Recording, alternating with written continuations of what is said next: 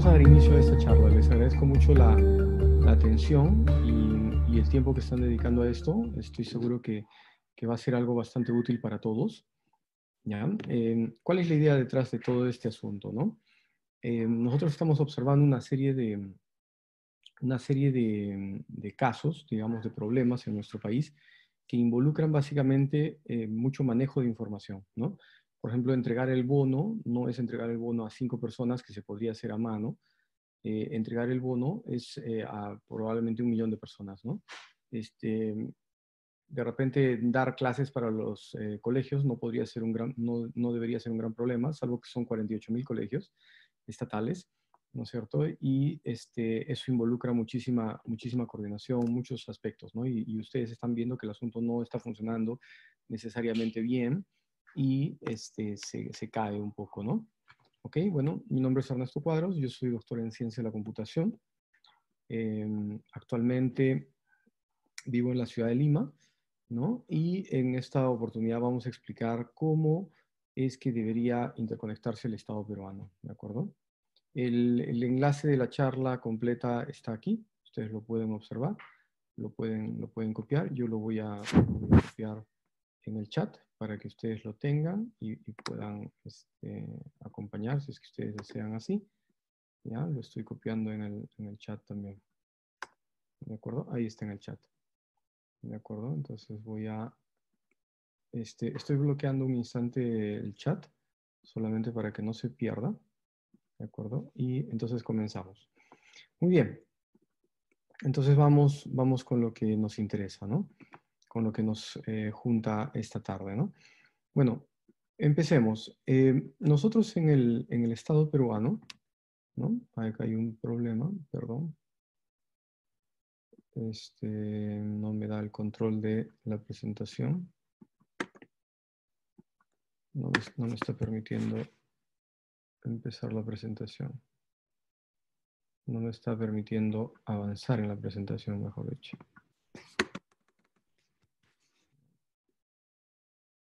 A ver, un instante, por favor.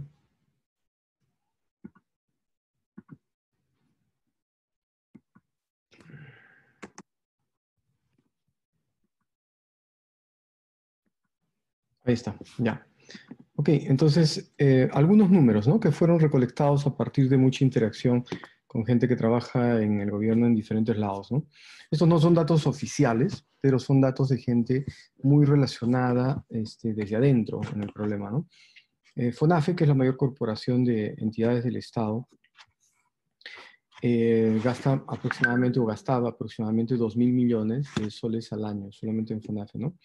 Y aquí es interesante algunas comparaciones, ¿no? Porque construir un data center de las dimensiones que tiene Facebook o Google, que son del tamaño de un estadio, del Estadio Nacional, de todo el área verde del Estadio Nacional, eso cuesta 250 millones de soles.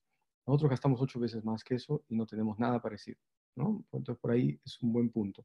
Este, desarrollar algo para que nos ayude con la historia clínica del Estado peruano y probarlo en el, en el, en el hospital, este, no sé, pues en el hospital Loaiza, podría no significar mucha cosa porque en, en el Perú son 15.500 centros hospitalarios entre MINSA y Salud. Entonces, resolver los problemas y probarlos en un hospital no significa para nada que estemos cerca de resolver el problema para los 15.500 centros hospitalarios de todo el país. Nosotros tenemos 48.000 colegios estatales, 30.000 privados, y todo eso genera mucha información este, hacia el Ministerio de, de Educación. Además, si ustedes cuentan que detrás de estos 48.000 colegios pues existe una cantidad enorme de, de posibles, este, de posibles alumnos, llegamos a, a, números que ya son mayores, ¿no? Por ejemplo, son aproximadamente unos 8 millones de, de personas que están, que están esperando ahí, ¿no? Este, ser atendidas en, en, cuanto a educación, en cuanto a recursos educativos, ¿correcto? Entonces, eh, esto, es, esto es algo grave, ¿no? No, no, es, no es poca cosa. Nosotros necesitamos prestarle mucha atención a todo esto. Tenemos más de un aproximado de 1.900 municipalidades distritales en, en, todo el país. Esto también es un número razonablemente grande. Entonces, resolver los problemas o tomar como ejemplo en base a lo que está pasando en Miraflores solamente, ah, eso no significa que ese mismo software lo podríamos poner para que corra para todo el Perú. Pero curiosamente eso es parte de lo que mucha gente piensa, ¿no? Hacen unos pilotos, hacen unas cosas chiquitas en un determinado, en un determinado este, distrito, por ahí que lo consideran un, modelo, y este, en función de eso están pensando que esto va a funcionar, ¿no? Eh, luego, nosotros tenemos eh, municipalidades provinciales, tenemos alrededor de 190 aproximadamente, ¿no? Y esto tampoco es poquito, ¿no? Tenemos 25 regiones, tenemos solamente el Ministerio de Trabajo, esto puede haber variado, como les digo, pero solamente el Ministerio de Trabajo, la información que llegó a nosotros es que tenían aproximadamente 140 bases de datos distintas, ¿no? Solamente en el Ministerio de Trabajo. Entonces, solamente el hecho de saber quién trabaja en tal tipo de entidad o, algo parecido este, es todo un problema, ¿no?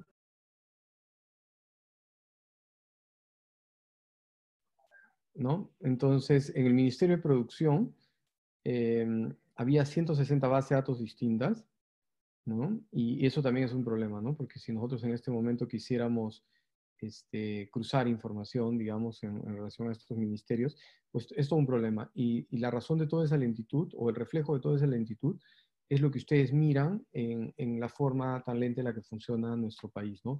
Todo el mundo dice, estoy coordinando, estoy coordinando, y claro, siguen coordinando porque está todo básicamente este, separado, ¿no? Y, a pesar de eso queremos que funcione. Eh, por ejemplo, el Ministerio de Agricultura tiene a su cargo eh, coordinar con aproximadamente 38 millones de hectáreas, lo cual significa 2.8 millones de productores agrarios, ¿no? Y eso de nuevo es un número grande, ¿no? O sea, si nosotros en este momento quisiéramos saber, oye, ¿cuánto de producción de papas tenemos, no? De repente hay que hacer alguna recomendación especial en cuanto a las comidas o algo parecido para todo el país, pues eso significa coordinar con 2.8 millones de productores agrarios y eso es todo un problema. Eh, y Perú pierde al año 12 mil millones por corrupción y esto es un problema también, ¿no? Los datos no están integrados y resulta que los datos están totalmente aislados este, a lo largo de todo nuestro país, ¿de acuerdo? Esto es, esto es un problema, ¿de acuerdo? Este es el problema en el cual nosotros estamos como país. Ok, entonces vamos a buscar alguna solución, ¿no? Vamos a, vamos a eh, por un instante meternos al área médica. Entonces, en el área médica resulta que a mí me recomendaron o me recetaron este, una pastilla, ¿no? ¿sí? Me recetaron solamente una pastilla. Entonces la enfermera viene y me va a dar esa pastilla o una inyección o lo que fuera. Y nosotros en nuestro, en nuestro país, pues lo ponemos en la historia clínica y, y queda por ahí, ¿no es cierto? Pero detrás de, un, de una simple aspirina hay muchísima, muchísima información. Muchísima información que en este momento está siendo perdida, ¿no? Este, ¿Y a qué me refiero con todo esto, no? Me refiero, por ejemplo, a que detrás de una aspirina es interesante saber qué día de la semana me lo recetaron. Ah, mira, me lo recetaron un viernes a las 11 de la mañana. ¿Cuáles eran los síntomas por los cuales tú llegaste? Ah, un dolor de cabeza. Muy bien. ¿Quién es el médico? No? Bueno, Adrián Becerra es el médico que me recetó. Eso también cambia las estadísticas de ese médico, ¿no? Pero resulta que era un cardiólogo, ¿no? Y al ser un cardiólogo, también este, eso afecta las, eh, eso afecta las, este, las estadísticas del servicio de cardiología. Además, este, eso está sucediendo en un determinado distrito, en una provincia, ¿no es cierto? En un determinado, eh, en una determinada región, ¿no es cierto? Oye, el paciente es hombre, sí, y además tiene un, cierto rango de edad, ¿no? Digamos, tiene 35 años. La persona, el paciente puede ser de Arequipa, se está haciendo atender en Huancayo, pero vive en Lima, ¿no? Entonces, todo eso genera muchas correlaciones. Entonces, el punto está en que una sola aspirina fácilmente podría darme espacio a que yo derive 20 datos, 20 números pero de repente yo ni siquiera me doy cuenta que hay tanta información detrás de una aspirina, entonces mucho menos voy a intentar utilizar esa información para poder tomar buenas decisiones. Entonces, eh, cuando alguien es de computación, cuando nosotros somos de computación, yo no miro pues la aspirina, no miro la historia clínica, no, no estoy mirando que hay que guardar en la historia clínica, sino que comienzo a mirarlo eh, de esta forma como está arriba en el lado izquierdo, ¿no? Una serie de, datos que están siendo correlacionados, que se vinculan. Se vinculan a veces a lo largo del tiempo, a veces por posición geográfica, este, a veces por vínculos laborales, etcétera, ¿no? Pero, pero siempre hay algunos vínculos. Y cuando yo llevo eso a una escala un poco mayor, por ejemplo, todo el MINSA, todo de salud, etcétera, pues lo que voy a tener es una, una nube, ¿no? De, de millones y millones de puntos que están siendo este, procesados de manera muy rápida y que están siendo consumidos a partir de muchísimos dispositivos diferentes, ¿no? Y, esto es una cosa que es importante considerarla desde el momento cero, ¿no?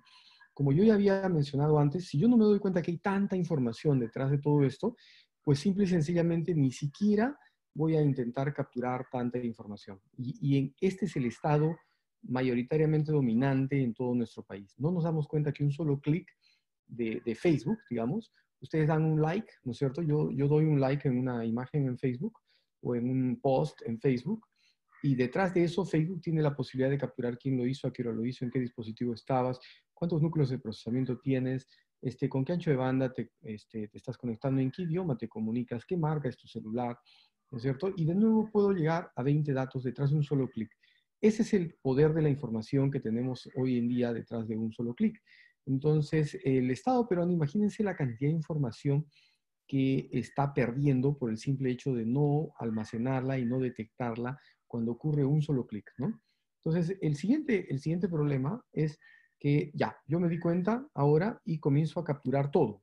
Si yo comienzo a capturar toda esta información, voy a tener otros problemas bastante diferentes. Uno de ellos es, oye, la información este, va a venir, pero ya no va a venir de 5 en 5, ahora va a venir de 10 millones en 10 millones por segundo. Y tú no puedes mandar 10 millones de autos por Javier Prado este, y pensar que va a funcionar igual que cuando le mandaba 50 autos por minuto, ¿no? Si tú le mandas un gran volumen de información en menos tiempo, lo que vas a producir es un cuello de botella y todo se cae muy rápido, ¿no? Esto nos ha pasado a cada rato. En el Perú, ustedes podrán recordar varios ejemplos en los cuales lanzaron una cierta página o lanzaron, lanzaron un app o lanzaron una cierta este, nueva funcionalidad del gobierno, pues comienzan a utilizarla muchas personas y eso colapsa inmediatamente, ¿no? Y ahí de nuevo tenemos otro problema. Entonces, cuando nosotros tenemos tanta información viniendo tan rápido, ya estamos frente a un problema de Big Data y eso no se observa en las licitaciones del Estado peruano. No se observa que estén enfocados en controlar problemas de Big Data. Entonces, obviamente, todo comienza a formar cuellos de botella y hay buena intención, pero esto se cae. El siguiente paso es que yo sea capaz de procesar tanta información. Si es que hay tanta información disponible, estoy hablando de 10 millones de datos por segundo, ¿no es cierto? Este, yo ya tengo que pensar que el software no va a correr rápido porque a mí me dan una máquina rápida detrás. El software va a correr rápido porque además de darme una máquina rápida, está diseñado para funcionar en múltiples núcleos de procesamiento. Esto significa, por ejemplo, este, que yo haga programación multihebras, ¿no? Multithreading, ¿correcto? Entonces, si a mí me da una máquina con ocho procesadores, yo tengo que ser capaz de procesar en los ocho procesadores de manera simultánea. Pero si yo desarrollo mi software y lo hago de manera secuencial, pues yo solamente voy a poder utilizar una única, un único acceso este, a eh, un único procesador, perdón, ¿no? Aunque me pongas toda la nube de Amazon, ¿no? Aunque me pongas toda la nube de, de, Azure, de Microsoft, no importa porque esto no va a poder utilizar más de un único procesador si es que mi software está mal hecho. Entonces aquí hay que entender algo. Esto no es un problema de hardware, ¿de acuerdo? Es lo que mucha gente piensa, ¿no? Mira, mi institución funciona muy mal, vamos a llevarla a la nube, ¿no? ¿Ya? Este, pésima decisión porque si tú llevas algo a la nube eh, algo mal diseñado en software, pues ahora se va a caer de la nube. Antes se caía de tus servidores, ahora se va a caer de la nube, ¿no? Entonces, esto es un problema de cloud computing, pero cloud computing no es hardware solamente, ¿no? Cloud computing es un tema de, me das hardware muy bueno, distribuido, ¿no es cierto? Me puedes dar miles de máquinas, pero yo también he puesto software que está listo para correr en gran escala para miles de computadores de forma transparente. Luego de que yo ya entendí esto, que no es un problema de hardware, entonces, recién me siento a tomar decisiones. Entonces, nuestro presidente de la República en este momento está en, el nivel número 3, ¿no es cierto? Pero la gran mayoría de nuestro país está en el nivel 0, probablemente, ¿no? Este, y hay muy poco orden en la dirección de 0 hacia 3, ¿no? Entonces, estamos, ponemos piezas, no nos preocupamos que esas piezas encajen, ¿no es cierto? Este, compramos mucha tecnología y cosas por el estilo, pero al final de cuentas todo esto no está listo para crecer y ese es el, ese es el gran problema, ¿no? ¿correcto? Entonces, eh, sigo. ¿Qué pasa si cada institución, ¿no? ¿Qué pasa si cada institución eh, se crea, crea una, pieza? Algunas piezas son bonitas, otras no salen más o menos, otras no salen feas, pero el asunto es que este, estamos inventándonos 10 piezas, ¿no? O 15 piezas. Y resulta ahora que esta, aquí voy a dibujar encima de, encima de estos dibujos, resulta que esta institución se quiere comunicar con esta otra. Entonces, oye, mira, son más o menos compatibles, ¿no? Porque los dos son cuadraditos, pero en el momento que esta institución quiera quiera este, conectarse con esta, oye, el adaptador, el primer adaptador que yo hice ya no me sirve, ¿no? Y después esa institución resulta que quiere comunicarse con esta, mm, ya no me sirve de nuevo. Entonces ustedes se van dando cuenta que para comunicar cada dos elementos, yo tengo que crear un adaptador nuevo, ¿no es cierto? Este es un escenario de desorden, esto no es un escenario de orden. O sea, si cada institución crea su propia tecnología y nadie pone orden de parte del Estado peruano, entonces no estamos avanzando, estamos haciendo que esto retroceda, ¿de acuerdo? Y en esta situación es en la que nosotros nos encontramos en este momento, ¿no? Eh, por otro lado, eh, esto es una situación de desorden, como yo ya lo había mencionado, ¿no? En esta situación, el Estado peruano debería poner estándares. El Estado peruano debería decir, oye, no son solamente 10 instituciones que hay que conectar, esto nos podría llevar a 70.000 instituciones, ¿no? Entonces debería haber un cierto estándar, pero en vez de poner estándares y, y, uniformizar todas estas piezas, lo que el Estado peruano hace es proponer la plataforma de interoperabilidad al Estado, ¿no? Y aquí hay un error tremendo, porque la plataforma de interoperabilidad del Estado eh, significa pasen su información por un punto central, correcto, y la computación es totalmente opuesta a generar puntos centrales si ustedes miran la forma de la Internet, que la vamos a ver un poquito más adelante, este, no tiene puntos centrales. ¿no? Nosotros este, evitamos los, los puntos centralizados, pero la plataforma de interoperabilidad lo que pide es justamente que todo pase por un punto central. ¿no? Entonces, ¿es necesario que estas piezas coordinen? Sí es necesario que coordinen, pero no a través de un punto central que además no es, no es este, pues, digamos, comparable con servidores que tiene Google o Facebook, ¿no? Sino son tecnologías este, mucho más débiles que eso, ¿no? Entonces, ¿esta es la solución? Mi respuesta es un rotundo no, ¿correcto? Y esto nos está haciendo crecer en el problema que actualmente tiene nuestro país. Esto básicamente es lo mismo que, decir que diversas casas se están conectando a través de esta foto, ¿no? Entonces, eh, hay gente que dice, oye, bueno, ¿y, ¿y, por qué ustedes critican eso, no? Si antes no habían estos cables y ahora ya los hemos puesto, este, y la gente ahora tiene energía eléctrica, ¿no? Entonces, alguien un poco más informado diría, sí, claro, la gente tiene energía eléctrica, pero esto no va a aguantar mucho, ¿no? Esto no va a aguantar mucho, esto se va a caer, esto se va a caer y, esto no es algo que me dé mucho soporte, ¿no? ¿Correcto? Esto, esto es la verdad, ¿no? Si acá ustedes ponen 200 cables más, yo no tengo que ser ningún especialista en, todo esto, pero yo sé que esto se va a caer, esto no tiene este, un gran soporte, además todo pasa por un punto central, si ese punto central se cae, todo se cae, e, esto no es una cosa buena, esto no es un avance, ¿no es cierto? Pero Perú, lamentablemente, este, producto de esa, de esa cultura que nosotros tenemos en varios aspectos en nuestro país, pues tenemos muchísima, este, muchísimo atraso que le llamamos avance, ¿no es cierto? Este, eso lo miramos en el tráfico vehicular, en los sistemas de transporte, y también lo miramos internamente en la forma en la que se ha construido el software de todo nuestro país. Entonces, ¿qué debería pasar? ¿No? Aquí, si yo quiero construir algo, necesito mil piezas, necesito dos mil, necesito cinco mil piezas, pero necesito que esas piezas sean piezas compatibles. Entonces, esto es como armar un Lego. Un Lego tiene varias características muy buenas, pero una de las principales es que las piezas encajan unas con la otra. O sea, han sido construidos bajo un cierto estándar. ¿No es cierto? Esa característica nosotros la necesitamos en tecnología todas las tecnologías que nosotros estemos creando en el Estado peruano son tecnologías que deberían ser compatibles y estar listas de forma natural para poder conectarse con cualquier otra entidad del Estado, sin ningún punto intermedio, sin hacerle un adaptador específico para esa tecnología, no. Esto debería correr de forma natural. Y ojo, porque si yo produzco lo que esté en el lado derecho, ¿no es cierto? Hay mucha gente que podría decir, oye, Perú ya está produciendo aviones, ¿no? O, sea que eso significa que básicamente ya estamos en condiciones de competir con Airbus o con la Boeing, ¿no es cierto? Y, o con Embraer, ¿no? Y la respuesta es que no, no estamos en condiciones todavía, esto solamente es un prototipo, así que hay que diferenciar muy bien, ¿no es cierto? Hay que diferenciar súper bien. El desorden, el desorden que yo tengo acá, esto no me permite construir un avión de ninguna forma, esto mucho menos, esto es un desorden completo, ¿correcto? Este, y también hay que distinguir que el hecho de, hacer un modelo de avión, un prototipo, no nos lleva de ninguna forma a que yo esté en condiciones de poder competir a nivel mundial. O sea, este camino no nos está llevando en el camino de competir con Corea en términos de tecnología, ¿correcto? Entonces, eh, ¿qué pasa por otro lado si yo comienzo a conectar el Perú de esta forma? A ver, ustedes, ustedes este, pueden comentarlo voy a abrir un poco el, chat, está abierto, perdón, el chat está abierto. Entonces, este, ¿qué pasaría si yo conecto todo el Perú de esta forma, ¿no es cierto? ¿Correcto?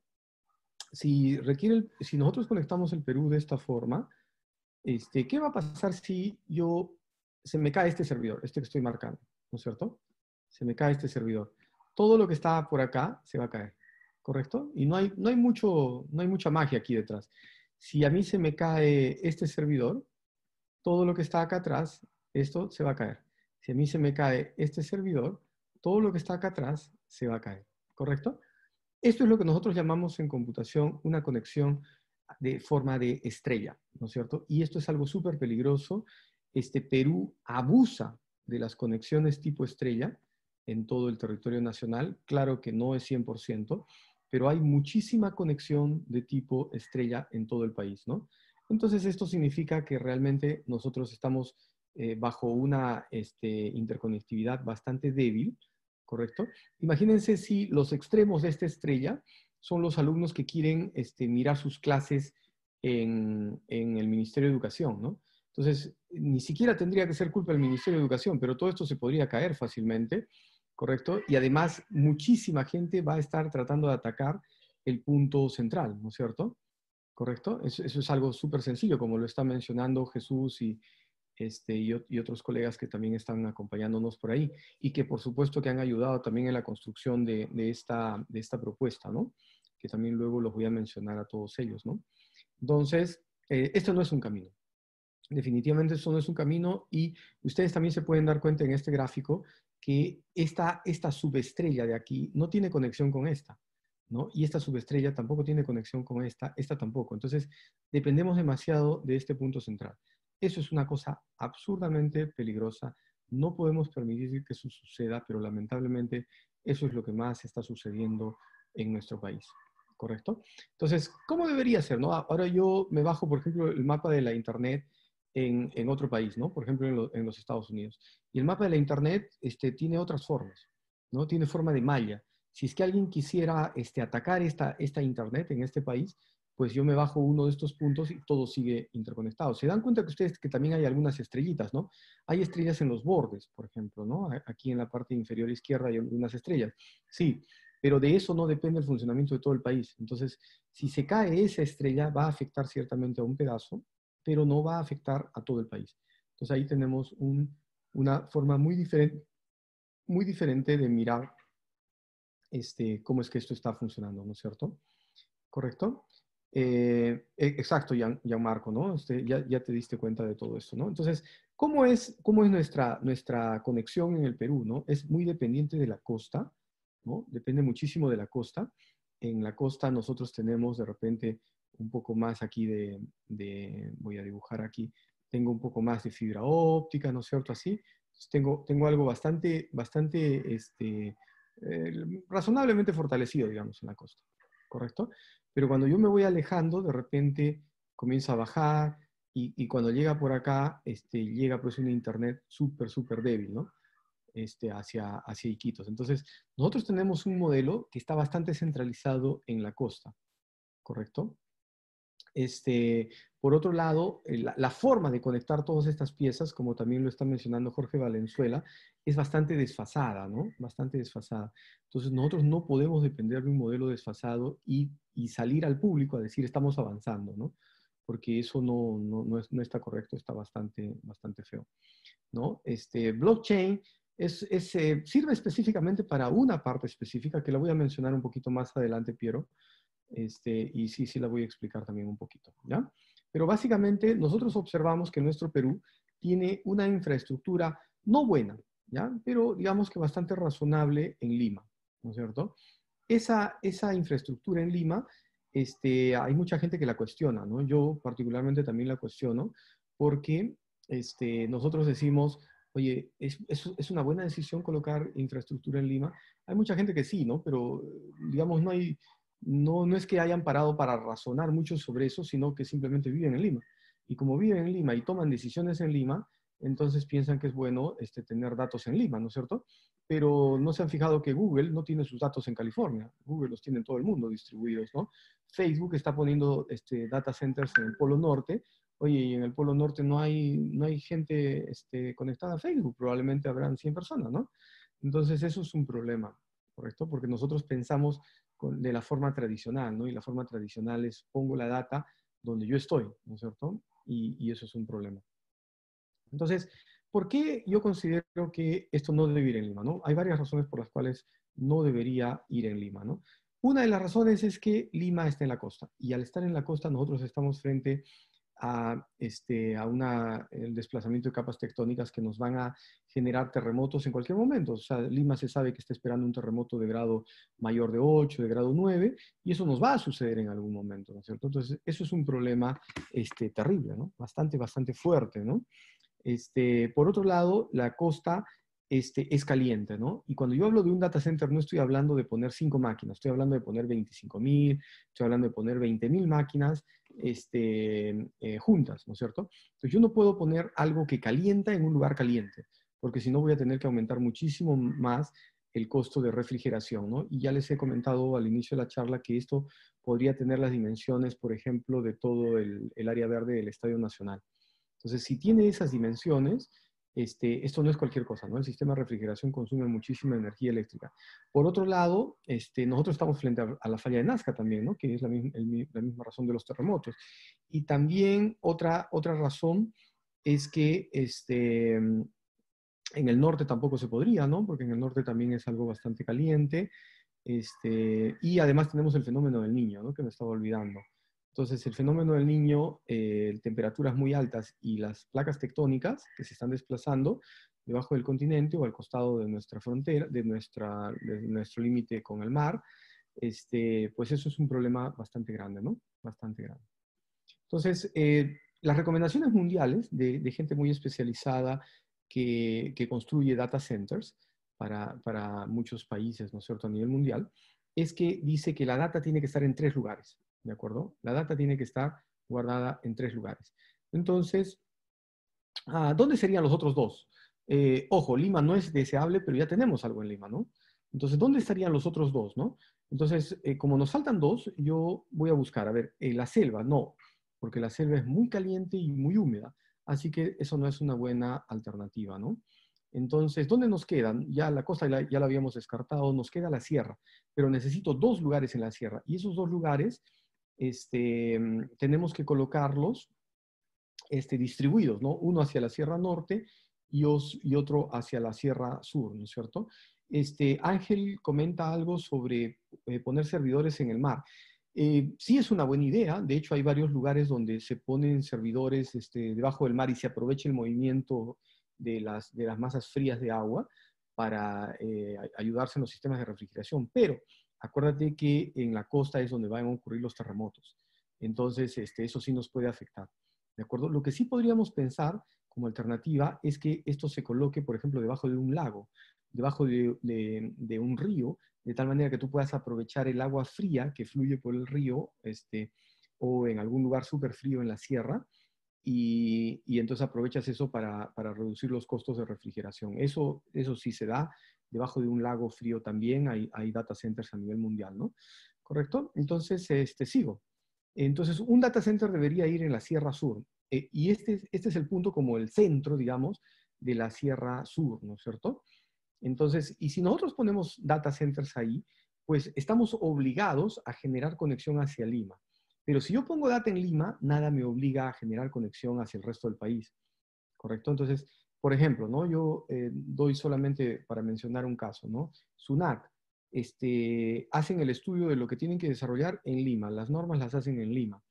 Este, comienzan el equipo de desarrollo en Lima, se lo muestran al jefe que está en Lima, hacen las pruebas en Lima y después pretenden que Madre de Dios utilice ese sistema con un ancho de banda que nunca fue materia de las pruebas, ¿no es cierto?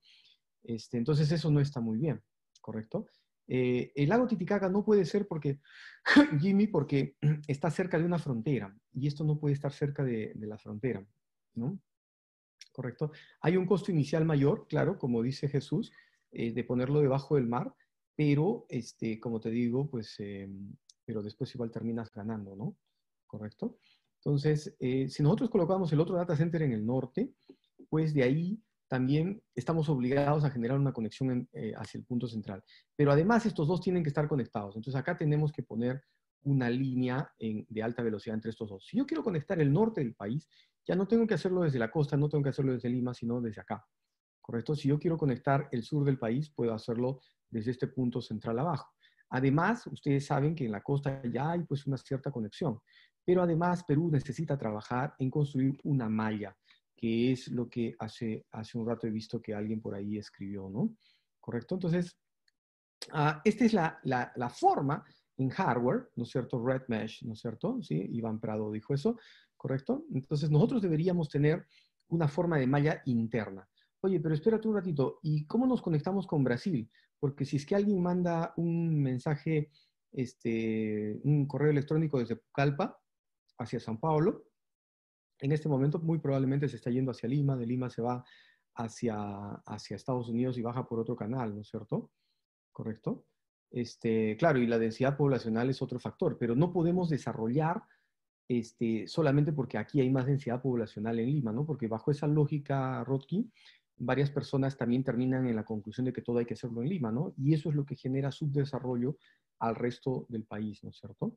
Entonces, ¿qué ¿dónde necesitamos nosotros poner esta data, los, los data centers? En lugares fríos y con viento, o fríos y con agua fría, ¿no?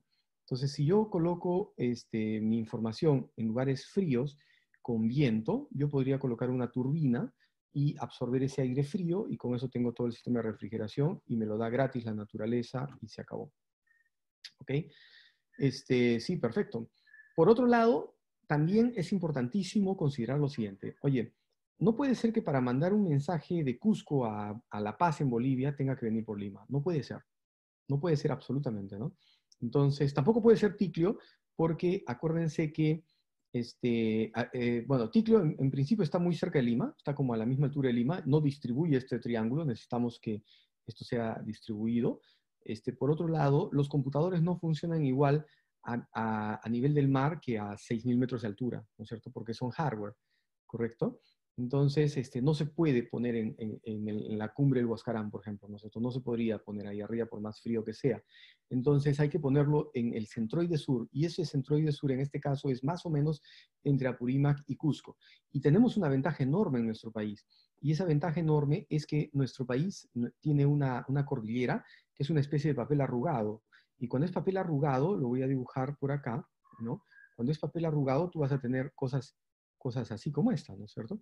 Entonces, es cosa de que tú elijas dónde quieres ponerlo. En todo ese papel arrugado que nosotros tenemos en el Perú, oye, debe haber algún lugar que sea frío y con viento. Ese lugar que frío y con viento, que el, viento podría ser producto de alguno de estos cañones acá, ¿no es cierto? Acá, y este, si encuentro ese lugar, ¿no? y para eso hay que utilizar al Instituto Geofísico del Perú, ¿no es cierto? Y, hay que buscar a CENAM y buscar dónde hay los lugares más fríos en promedio, cuáles de esos lugares están este, em, eh, en una buena altitud, ¿no es cierto? Estamos frente a un papel arrugado que nos brinda la posibilidad de poder escoger. Entonces, en ese sentido, nuestro país este, es, muy, es muy bendecido, ¿no es cierto?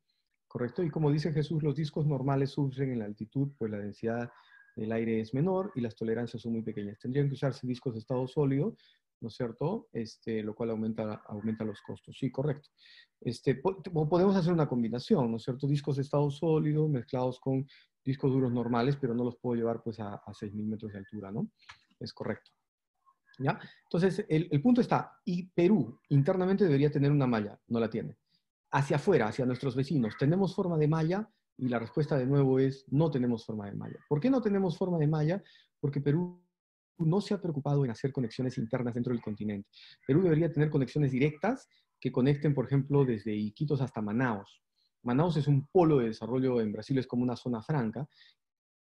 Y si nosotros tuviésemos conexiones hacia allí, podríamos aumentar un montón todo esto, ¿no es cierto? La red nacional de fibra óptica no tiene esta forma no tiene esta forma y además tiene mucho más ancho de banda en la costa. Nosotros estamos hablando de que debería haber este, un buen ancho de banda en cualquier parte del país. Este, estos dos señores que están arriba en la foto, en la, parte superior derecha, son dos agricultores que representan la gente que produce, por ejemplo, papas de nivel mundial. Perú tiene muchísimos miles, varios miles de tipos de papas diferentes. Entonces, esa papa no la tiene ningún otro país. Nosotros somos los, mejores productores de papa del planeta. Si nosotros tenemos eso, este, ¿por qué es que esta persona que produce la mejor papa del planeta no puede exportar nada? ¿no es cierto? Y si es que exporta algo, resulta que es por, porque Dios es peruano, ¿no es cierto? Porque este, este señor debería estar acompañado solamente de su celular y desde su celular debería recibir información del gobierno que le diga, oye, dentro de seis meses hay una demanda en el mercado futuro de tal tipo de tubérculos, ¿no es cierto? Así que puedes sembrarlo y si lo siembras bajo, con estos, este, no utilizas estos pesticidas por aquí, entonces yo te lo puedo comprar con tiempo y tú puedes este, garantizar tu cosecha, ¿no es cierto? Entonces, eso debería suceder, pero no sucede para nada en este momento, ¿no? ¿Correcto? Entonces, eh, Perú, además, miren estas conexiones. Perú debería tener conexiones directas con Brasil, con Bolivia, con Colombia, por dentro, ¿no es cierto? Por dentro del país, no por la costa, ¿correcto?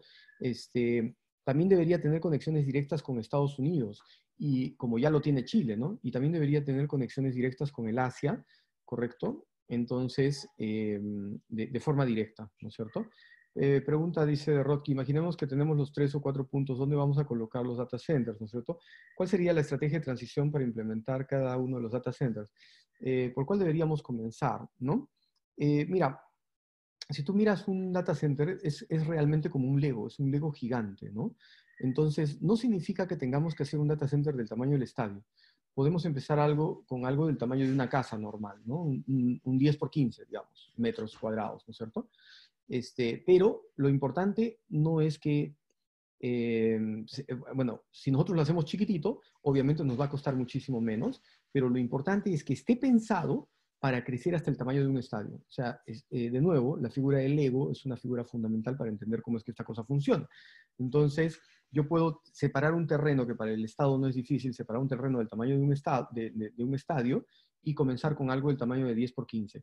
Y ahí, este, gradualmente, yo voy ampliando y ampliando y ampliando y esto está listo para, para poder crecer, ¿no? ¿Correcto? Y hay muchas más cosas que hay que discutir, ¿no? Este, Rodki, porque una cosa es el hardware, como ya mencioné, pero hay que discutir sobre quién va a administrar ese hardware en términos de software y todo eso, ¿no? Y eso lo voy a poner un poquito más adelante, ¿no es cierto? Y hacerlos modulares, ¿no es cierto? Como dice Jesús, ¿no es cierto? Usando una estrategia de ponerlos en, en contenedores, ¿no es cierto? Este, y todo eso, ¿no? Y sí, sí, correcto, correctísimo, ¿no? Pero hay que jugar Lego con este asunto, ¿no es cierto? Y necesitamos, necesitamos pensar en grande arrancando en chiquito. Ese es otro concepto que también nosotros no, no lo manejamos, ¿no es cierto? Nosotros pensamos en chiquito y hacemos cosas que funcionen para chiquito y después pensamos que solito va a funcionar para todo el país y no es así, ¿no? La, la Internet o la, la, tecnología no hace magia, la tecnología solamente hace lo que yo le digo que, que haga, ¿no? Entonces, Uh, esto es, esto es el, el problema, ¿no? Uh, esto es un problema de seguridad nacional también. Eh, yo recuerdo mucho, esta presentación yo la hice en China, en Beijing. Y una de las cosas que yo recibí como comentario de una de las personas, de uno de los chinos que estaban en la presentación, fue, oye, tu país es súper fácil de atacar, ¿no? Y esto ahora parece una broma, ¿no? Con todo lo que nos está pasando con el COVID. Pero eso es lo que me dijo. Entonces yo le dije, sí, lamentablemente sí es verdad, ¿no? Me dijo, ¿ustedes ya han pensado, me dijo, que, qué pasaría si le sueltan una, una, un arma biológica y se la sueltan en el punto de entrada de agua para todo Lima, este, y esta bacteria o este, esta arma biológica se expande a través de todas las tuberías, de todas las casas y va a llegar hasta la tubería que está en tu baño, digamos, este, ¿cómo la sacarían? Ah? ¿Cómo la sacarían? Me dijo. Este, tendrían que evacuar toda la ciudad y lo tendrían que hacer en cosa de dos días. ¿Se han, puesto a pensar en eso? ¿No? Esto, esto no es un problema de tecnología. Esto que nos está pasando ahora con el COVID es nada en relación a lo que nos podría pasar si nosotros somos atacados por una, por una, por un arma biológica. Realmente, y si es un arma biológica que, que, tiene capacidad de poder vivir en el agua y nos colocan eso y se puede reproducir con alta velocidad y nos colocan eso en el punto de entrada de la, de la planta de, tratamiento de la tarjea, fuimos, pasamos a la historia tendríamos que desocupar Lima en aproximadamente dos días o tres días, porque no vamos a poder resolver ese problema tan rápido. Realmente es algo para pensar muchísimo. ¿Ok? okay. ¿Y qué pasa? Que eh, el agua, ¿cómo, ¿cómo llega el agua a Lima? Llega por la planta de, tratamiento de la tarjea y dentro de esa planta de tratamiento pasa el agua limpia y se expande en forma de estrella. Y de nuevo hemos caído en el, problema que yo ya expliqué hace un rato, ¿no? ¿Correcto? Entonces, hay un solo punto. Hay un solo punto. Y Lima es una ciudad bastante grande como para que este, yo tenga una dependencia tan fuerte de, de un solo punto. Tenemos que descentralizar todo, Fernando, absolutamente todo, ¿correcto? Este, sí, claro. Si es que, si, y si ya, ya lo han entendido, ya lo han entendido, esto no, es una, esto no es una broma. Estamos frente a un caso bastante, bastante complejo en el cual nosotros hemos hecho todo diseñado en función de Lima. La, la entrada de agua de Lima tiene ese problema. La distribución de gas de, de, todo el Perú tiene ese problema, ¿no es cierto? Este, el gas sale de Cusco, este, pasa hacia Ica, de Ica llega a Lima, y en Lima tiene forma estrella, pero Cusco está peleando por tener gas recién, ¿no? ¿Correcto? Entonces, nosotros estamos frente a un problema de diseño. Nuestro país ha sido mal diseñado. Y en este momento el COVID es un ejemplo chiquitito de lo que nos podría pasar si es que alguien nos quisiera atacar de la forma en la que podría producirse un ataque en este momento, ¿no? ¿Correcto? Por otro lado, ¿no es cierto? Este, sí, también deberíamos, eh, como dice Daniel, desarrollar nuestra propia tecnología para seguridad, claro que sí. ¿Sí? Ah, eh, claro, lo del agua es un tema natural, dice, por el origen del agua. Puede ser, pero ¿es el único lugar por el cual podemos captar agua nosotros desde la cordillera, Humberto? Creo que no, creo que no. O sea, este, Israel, que es un, un país que funciona en medio del desierto, tiene muchísimo más tratamiento de agua que nosotros, ¿no es cierto? Y, y, nosotros no, porque el agua a nosotros siempre nos ha sobrado, ¿no? Y a pesar de que nos dicen que Lima es un desierto, nadie se preocupa mucho en relación a eso, ¿no? ¿Correcto? Entonces, eh, sí, seguimos por acá. Eh, escalabilidad. Escalabilidad es una palabra que no se conoce en el Estado peruano, realmente no la conocemos. Escalabilidad significa que tu propuesta, ¿no es cierto? Esa idea que tú tienes, eh, quisiéramos que funcione para cinco personas, sí, pero también quiero que funcione para 100 mil y quiero que funcione la misma solución para 10 millones y para 50 millones cuando el Perú continúe creciendo. ¿Correcto? Entonces, eso es escalabilidad. Este, esta solución, estás haciendo un software para el control de rentas. Ya, excelente, espectacular, muy bien. Sí, ya, pero ese software para el control de rentas este, va a funcionar cuando hayan 5 millones de personas conectadas de forma simultánea. Este, este sistema, este, el Perú en tus manos, funcionaría si 5 millones de personas este, se conectan de forma simultánea por segundo, ¿correcto? ¿Correcto? Entonces, ¿por qué es tan difícil? Uh, ¿Por qué es tan difícil que lo entiendan? Tiene muchas razones, este, Ángel, ¿no? Una, porque esto es un proyecto que tiene proyección a mediano largo plazo. De esto yo no voy a tener resultados en 10 días. Y alguna vez que lo hemos explicado, inclusive con gente que trabaja cerca del Palacio de Gobierno, este, nos dijeron, mira, ustedes tienen una propuesta que es genial, ustedes son unos genios, así literalmente utilizaron esas palabras. Este, pero en 15 días, ¿qué podríamos mostrarle al ciudadano? Porque nosotros, tú sabes, o sea, hay que, hay que mostrar los, este, ¿qué, ¿qué, saben decir? Los quick wins, ¿no es cierto? Los quick wins, ¿no es cierto? Los, los, los puntos este, rápidos, ¿no es cierto? Este, pero resulta que pasan este, 5 años y 10 años y, y 15 años y ni siquiera tenemos slow wins, ¿no es cierto? Este, todo es, este, mm, todos, o sea, vamos por otro lado, pensamos de una forma bastante diferente, ¿no es cierto? ¿Correcto? Siguiente, necesitamos que esto funcione este, 24 horas al día. ¿no? No, no puede ser que esto funcione solamente una hora y se caiga o cosas por el estilo, ¿no es cierto? Necesitamos que esto no consuma mucha energía eléctrica, por eso toda la preocupación de dónde ponerlo y todo ese asunto, ¿no es cierto? Eh, hay un riesgo de parte del equipo pueda quedar obsoleto al ser reemplazado por nuevas tech. Mira, es lo mismo que va a suceder con las actuales tecnologías con relación a lo que dentro de cinco años vaya a tener. Digamos, la, la RENIEC dentro de cinco años probablemente no tenga nada de lo que tiene ahora, ¿no? Este, igual, igual a SUNAT. O sea, ese mismo riesgo es el mismo riesgo que tenemos en cualquier tecnología y por eso es necesario pensar a mediano o largo plazo este, siempre, ¿no? ¿Correcto? Uh, eso. Y, en, en, realmente creo es como que nuestra cultura está orientada a hacer todo en, en corto plazo siempre, ¿no? Y ahí es un problema. ¿Ok? El, el, siguiente punto es que esto no cueste mucho, ¿no? Ya les he explicado cómo reducir los costos. Tampoco queremos que esto afecte al medio ambiente, ¿no es cierto? Eh, entonces acá entra la ecología. Necesitamos que esto realmente sea un esquema de inclusión social. En el gobierno anterior, eh, el 2011-2016, se escuchó mucho la frase inclusión social pero básicamente consistía en ubicar gente de bajos recursos y darle una ayuda mensual en dinero. Pero nosotros no estamos hablando de eso, ¿no? Eh, si yo tuviese un esquema de conexión de esta forma en todo el país, pues yo estoy hablando de incluir a todos en términos de educación, en términos de salud, estoy hablando de incluir de, a todos en la ampliación de la base tributaria de todo el país, ¿no? Porque este agricultor analfabeto que vive detrás de la cordillera también es alguien que va a poder tributar, ¿no es cierto?, muchísimo mejor, ¿correcto? Entonces, básicamente estamos hablando de otra cosa, ¿no? Aunque, aunque el término sea diferente, ¿no es cierto?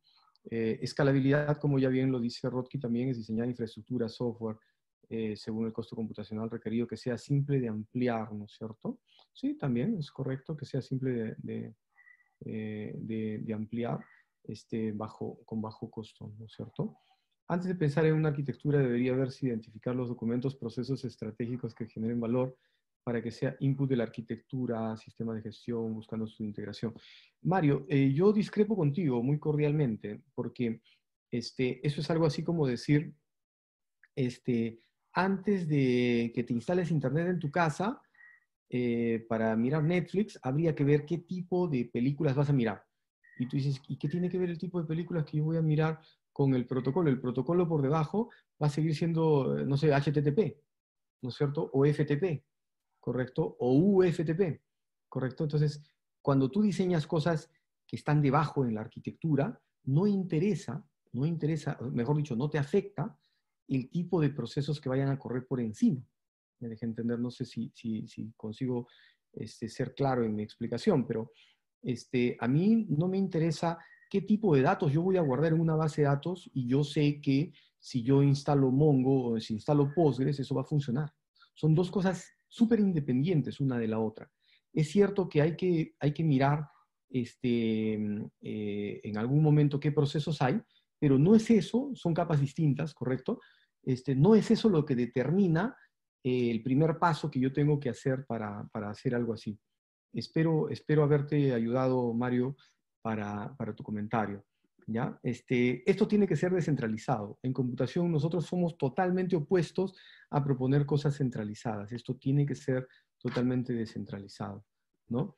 Este, esto tiene que apoyar al desarrollo de las regiones. Esto no, desarrollar Lima es atrasar el Perú, no es desarrollar el país, ¿no?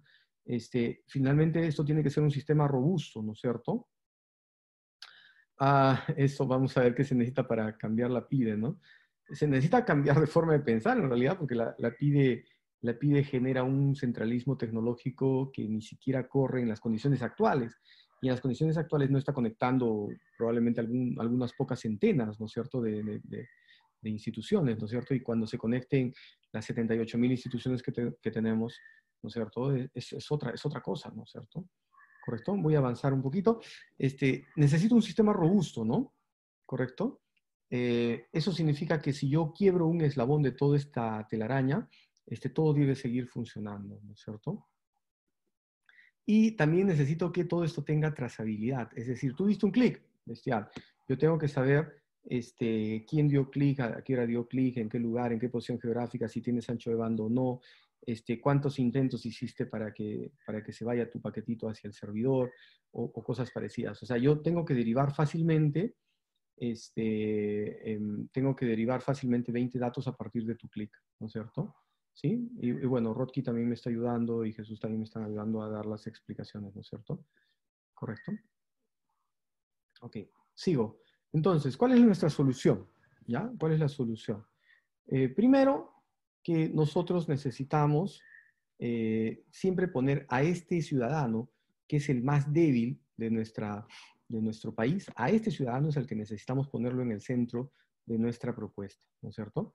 Entonces, yo quiero, necesito mejorar la interconectividad, eso es innegable, pero necesito mejorar la interconectividad este, no, no en forma lineal, como ya les dije, o, no en forma de estrella, sino en forma de una, de una malla, ¿no es cierto? En forma de una malla. Entonces, encima de esa interconectividad ya bien establecida, yo he, puesto varias piezas, miren acá. ¿Qué pasa si, no sé, pues voy a poner un ejemplo, ¿ya? La RENIEC. La RENIEC tiene mucha demanda de, de, personas accediendo a la RENIEC. Entonces, ¿qué cosa puedo hacer? En este momento lo que la reniegaría sería, oye, necesitamos más servidor, más ancho de banda, más, más, más memoria, ¿no es cierto?, para poder atender hacia arriba. Eso se llama, eso tiene un nombre, ¿no es cierto? Y eso se llama escalamiento. Eso, eso significa, mira, este es mi servidor, ¿ok? Ahora voy a poner más servidor, más servidor, más servidor, ¿correcto? Y ahora ya estoy listo para, para atender a 1000. Antes atendía yo a, a 50, ahora atiendo a 1000. Esto se llama escalamiento vertical, así. ¿Correcto? Ese escalamiento vertical es algo que no es recomendado hace muchísimos años. Hace muchos años. Eso no es recomendado. ¿Correcto? Entonces, este, eso no es una buena idea. ¿no? Este, pregúntense ustedes por qué Google no tiene esto, por qué Facebook no utiliza ese escalamiento vertical, este, por qué Twitter no utiliza escalamiento vertical, por qué Amazon no utiliza escalamiento vertical, por qué WhatsApp no utiliza escalamiento vertical, por qué Huawei no utiliza escalamiento vertical. Y es porque hace por lo menos 20 años que eso ya es algo obsoleto, ¿no es cierto? Y no, no funciona así. Entonces, eh, en vez de esto, lo que nosotros proponemos es utilizar lo que en este momento funciona en todo el mundo. Y eso significa poner varios servidores, ¿no es cierto?, homogéneos, más simples, pero que tengan la capacidad de poder crecer de manera indefinida, ¿no es cierto? Yo tengo 5, pero después yo podría tener 10 y después podría tener 800 y podría tener este, 50.000, ¿no es cierto? ¿Correcto? Entonces, este, y como bien dice Jesús, el escalamiento vertical pues tiene límites, ¿no? porque Google no podría aguantar un millón de consultas o cinco millones de consultas en una sola máquina, por más buena máquina que esa sea. ¿No es cierto? Google detrás tiene miles y miles de máquinas. Entonces estamos siempre frente a un escalamiento horizontal. Encima de esto, ¿correcto? Eh, eh, Humberto, voy a conversar un poquito sobre centralizar.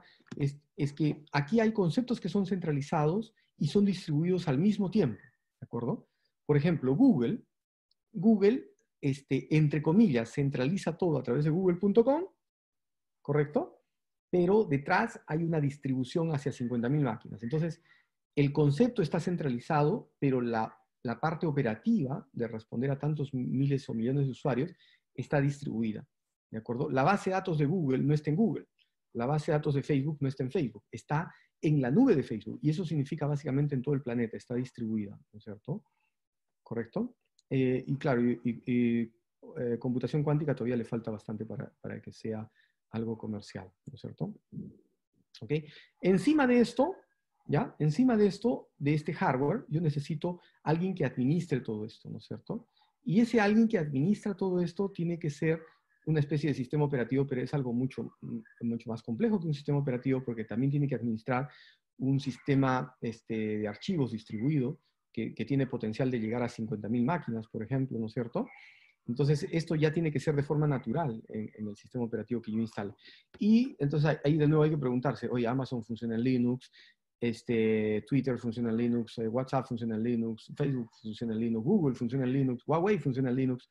Entonces, nosotros, ¿por qué estamos pensando en otra alternativa? ¿no? Si eso ya está probado con, con dimensiones mucho mayores que las que nosotros tenemos.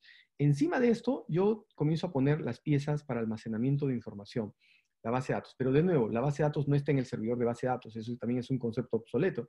La base de datos está distribuida a lo largo de muchísimos computadores, ¿no? O sea, la, base de datos de Google no está en Google, está a, lo largo de miles y miles de computadores este, que, que guardan la información de Google, ¿no? ¿correcto? Eh, todo lo que están mencionando de balanceo de carga y todas esas cosas están implícitas dentro de todo esto, ¿no es cierto? Dentro, por ejemplo, de, de, este orquestador, ¿no es cierto? Porque yo necesito hacer balanceo de carga, balanceo de datos, todo eso, ¿no? Encima de esto, la propuesta es crear microservicios. Los microservicios este, son, eh, son servicios muy, muy pequeñitos. O sea, por ejemplo, eh, yo a la RENIEC le, le pido, le mando mi DNI y la RENIEC me retorna este, el nombre y apellido de Ernesto, ¿no es cierto? A la SUNAT le mando un RUC y la SUNAT me retorna, oye, este, mira, este, esta es la razón social de ese RUC, ¿no es cierto? ¿Correcto? Entonces, eh, eso es un microservicio, ¿ya? ¿De acuerdo? Cuando yo ya tengo microservicios, mi siguiente paso es articular esos microservicios, entonces comienzo a generar procesos articulados. Ojo, aquí no hablé de qué tipo de procesos está, estamos hablando, porque esto ya está listo para funcionar entre la Municipalidad de Tacna con el Servicio de Migraciones en Tumbes, con el Ministerio de Relaciones Exteriores en Lima. No me interesa de qué tipo de instituciones estoy hablando, ¿no es cierto? Entonces, este, esto ya es, son procesos interinstitucionales de forma absolutamente natural, donde yo ya no tengo que pasar por un punto central. Se dan cuenta que esto está diseñado en forma de Lego porque lo que buscamos es que las piezas estén listas para interconectarse e intercambiar información con cualquier otra pieza de manera natural, ¿no es cierto? ¿Correcto? Bien. Entonces, eh, en función de esto, yo ya comienzo a pensar en crear software, por ejemplo, para un ministerio, por ejemplo, para la policía, ¿no? Pero fíjense, aquí ya comienza a ocurrir la magia, ¿no? Por ejemplo, la policía guarda información acerca de algo que acaba de, que acaba de suceder, ¿no? Voy a ponerlo en otro color para que se note. ¿Ok? La policía guarda algo de información en, en, este, en este motor de base de datos. Oye, y eso es lo mismo que le sirve a este ministerio, ¿no es cierto? Eh, un segundo después. Pero la información aquí, toda esta información es consistente para cualquiera de estas piezas que la van a que quieren consumir esta información, ¿no cierto? Lo que está sucediendo en este momento, como yo dije al, inicio de la presentación, es que en un solo ministerio ustedes tienen 140 bases de datos diseñadas de forma separada, no, no diseñadas para poder encajar, sino que están diseñadas para poder funcionar de forma separada. Y por eso es que dentro de un mismo ministerio existen más de 100 bases de datos este, diferentes, ¿no? Y eso siempre, siempre es un problema, ¿de acuerdo?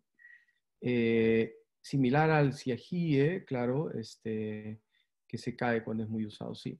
Y no se cae solamente por la base de datos, ¿no es cierto? Ni por, el, ni por la Internet, ¿no? Se cae por múltiples factores, porque si yo, si yo me olvidé de poner una buena arquitectura abajo en cuanto a conectividad, estoy frito. Si yo me olvidé de poner buenos servidores aquí que puedan crecer de manera indefinida, eh, horizontalmente, también esto no va a funcionar. Si yo me pongo, si yo no, no escogí la base de datos, este, eh, la mejor base de datos para poder crecer este, a, muchos miles de máquinas, también estoy mal. Si no escogí una buena arquitectura para diseñar mis microservicios, también estoy mal, ¿no es cierto? Entonces, si yo me equivoco en una de estas piezas, todo se vuelve este, obsoleto, ¿no? Y, de nuevo volvemos a la cultura, a la cultura combi, ¿no es cierto? Que nosotros siempre escuchamos. ¿Correcto? Entonces, una vez que yo ya tengo esta arquitectura eh, parcial, el siguiente paso sería comenzar a crear, por ejemplo, apps para los ciudadanos. Y de nuevo, ¿no? Los apps consumen procesos y consumen microservicios y consumen este, datos de la misma base de datos, este, que es algo que, que, es consistente, ¿no es cierto? El siguiente paso es que yo pueda comenzar a hablar de open data, por ejemplo, de, de datos abiertos, este, de generar transparencia. Todas las instituciones necesitan promover la transparencia y todo eso. Encima de esto, yo ya estoy listo para comenzar a generar los indicadores de control que cualquier ministro o el presidente de la República requieren. Encima de esto, este, yo sí me puedo sentar a tomar decisiones este, junto al presidente de la República, ¿no es cierto? Entonces, es importantísimo que el presidente de la República entienda varias cosas. Una de ellas es, por ejemplo, que el área tecnológica no es el área de soporte técnico de todos los ministerios y que está relegada pues al quinto nivel de la jerarquía organizacional, ¿no? Sino que necesitamos gente de este nivel estratégico al costado del presidente de la República este, para ayudarle a que hagan cosas que funcionen con millones. Necesitamos dejar de pensar eh, a muy corto plazo, digamos a 10 o 15 días adelante. Necesitamos realmente pensar en que los resultados que, que, construyamos, si es que este gobierno lo hace en este momento, van a ser útiles no ni siquiera para este gobierno. Ah, vamos a comenzar a mirar algunas cositas en este gobierno, sí, pero eso va a ser útil para el siguiente gobierno y para el siguiente y cada vez vamos a producir una aceleración mayor. Oye, pero ¿qué pasa si es que esto ¿no? ¿Qué pasa si es que esta arquitectura ya me quedó chica? Me quedó recontra chica, entonces este, resulta que ya no me alcanza. Como yo ya he pensado en crecer, yo ya pensé en grande cuando esto era chiquito, entonces simple y sencillamente comienzo a poner más máquinas del mismo tipo acá abajo. Después, mi orquestador, que es mi sistema operativo, esto es fácil de reproducirlo en todas las máquinas, ¿correcto? Mi base de datos ya está lista para crecer de 5 a 5000 Así que no hay ningún problema, simple y sencillamente esta base de datos comienza a crecer y todo, este, mm, ¿de qué, tamaño, de qué depende el tamaño de tu arquitectura? ¿De qué depende? Eh, depende de la cantidad de, gente que necesite ser atendida, ¿no? O de la cantidad de procesos que necesiten ser atendidos. O sea, es la misma respuesta que te daría alguien de Google. O sea, yo necesito más máquinas siempre y cuando yo tenga una proyección este, con un cierto margen, ¿no? digamos, yo quiero tener siempre 20% encima de lo que en este momento se consume, ¿no es cierto? Entonces, eh, eso es, ¿no? Y siempre, como yo ya tengo indicadores de control, Humberto, como tengo los indicadores de control en todo momento, porque todo esto está monitoreado en todo momento, entonces yo puedo saber qué cosa es lo que está pasando, qué servicios necesitan más, este, más recursos, eh, por ejemplo, no sé, si es que Google en este momento comienza la pandemia y en este momento la gente comienza a buscar más sobre COVID-19, en este momento la malla, la, estructura elástica, la arquitectura elástica que tiene algo como Google, provoca que en este momento se destinen más servidores para responder este COVID-19, ¿no es cierto? Y si en este momento fuesen las elecciones en el Perú, probablemente Perú va a estar buscando muchísimo temas de elecciones. Entonces, de forma elástica también Google dedica más servidores hacia el lado peruano de lo que le dedicaba ayer, ¿no es cierto? Eh, y esta gente, Paul, buena pregunta, ¿no? Esta gente, ¿dónde se está formando? ¿En qué institutos o universidades hay necesidades de importar talento extranjero? Mira, hay gente acá y también hay que traer gente de afuera, ¿no? Porque por más gente capaz que tú tengas acá, este, toda la experiencia ganada en 20 años de, gente que construyó la nube de, Huawei o la nube de Google o la nube de Microsoft o la nube de lo que fuera a nivel mundial, es muchísima experiencia. Entonces, es una combinación entre tenemos que hacerlo nosotros, pero tenemos que buscar esa gente eh, que, que, ya supo cómo hacerlo, que ya han pasado 10 años o 15 años de problemas y ya han madurado modelos de interconexión para que este, entre los dos este, se pueda hacer algo que sirva. Ellos no tienen idea de por qué nosotros tenemos esta geografía que tenemos. Ellos ni siquiera saben que hay esta geografía, ¿no es cierto? Nosotros sí, nosotros sí sabemos dónde poner esta data. Ellos no.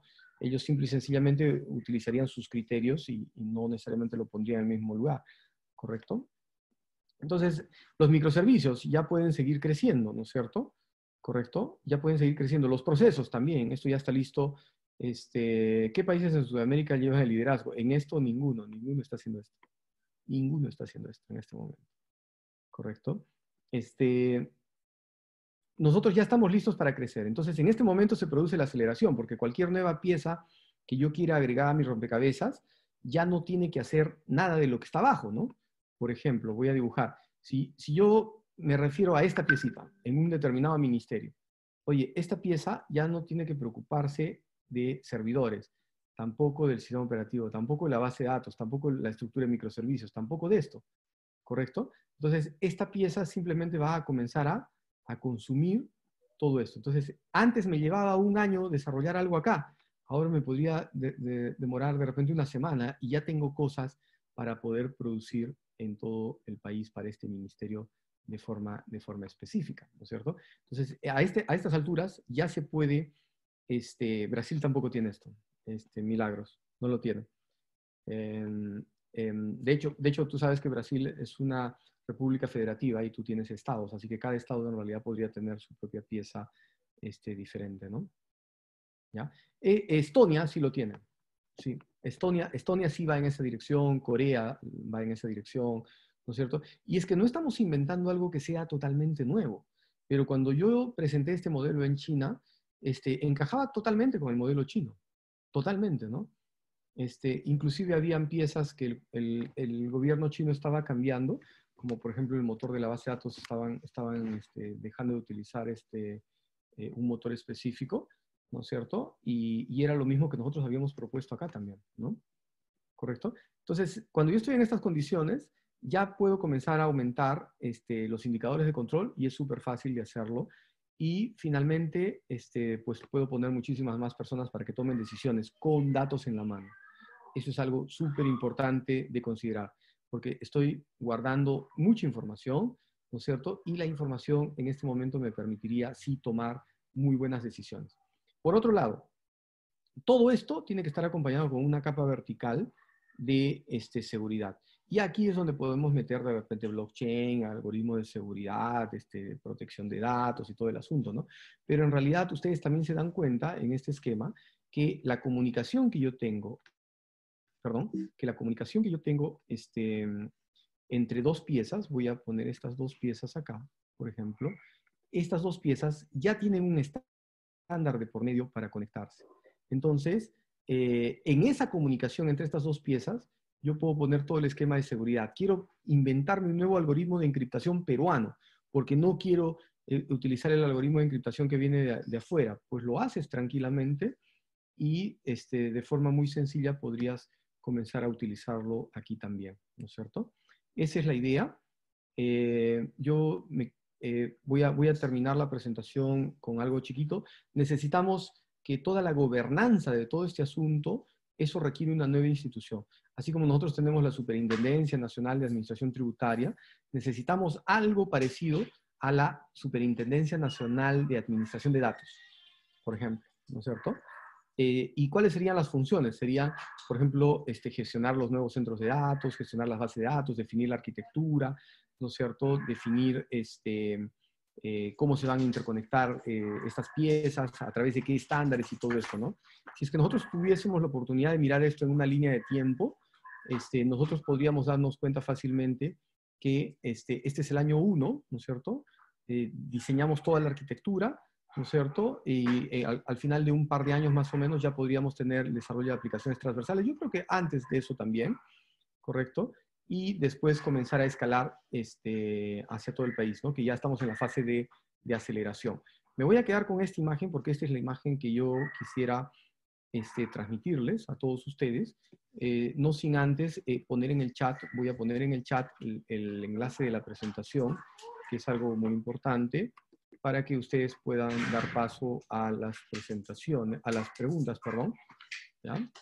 Entonces, eh, ah, perdón, no, puse en el chat, voy a poner en el chat el enlace de la presentación para todos. ¿De acuerdo? Ya está ahí.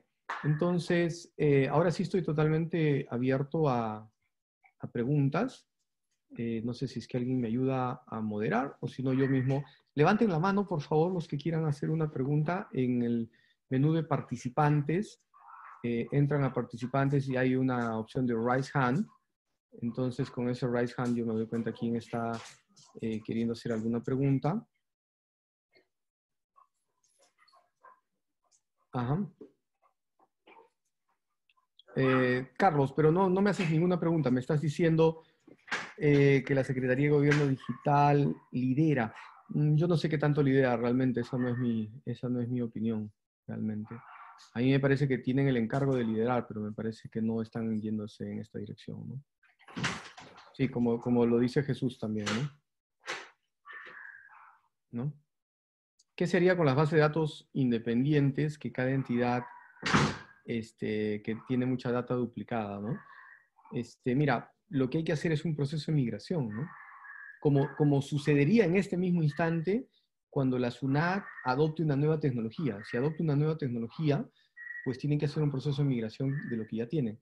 Y ahí cada institución es la, llamada eh, a, a, determinar cómo es, que, cómo es que hace su proceso de migración, ¿no? ¿De acuerdo? Piero, tienes una pregunta. Abre tu micro y me, me comentas, o si quieres lo abro yo, creo, ¿no? ¿Puedo abrirlo yo? Eh, ¿Tú puedes abrirlo, Piero? Ya, ok. ¿Podías abrirlo? Aló, profesor. Sí, dime. Sí. ¿Qué tal? ¿Cómo está? Muchas gracias por, por esta presentación. Quería aprovechar para preguntarle, si quisiéramos iniciar un proceso de automatización del Estado en el que los, tanto los procesos como los microservicios dejen poco a poco de depender de, de personas, ¿dónde tendríamos que agregar en este esquema la inteligencia artificial o cuántos oh, Mira, yo, ni siquiera he mencionado la inteligencia artificial acá porque está después de esto. O sea, cuando tú ya tienes datos ordenados, Piero, acá, tú ya tienes un montón de datos ordenados. Entonces, este, y además tienes millones de datos, o sea, a partir de esta base de datos, tú sacas datos, este, lo tienes bien ordenado, tienes una arquitectura, entonces recién estás en condiciones de hablar de inteligencia este, artificial acá.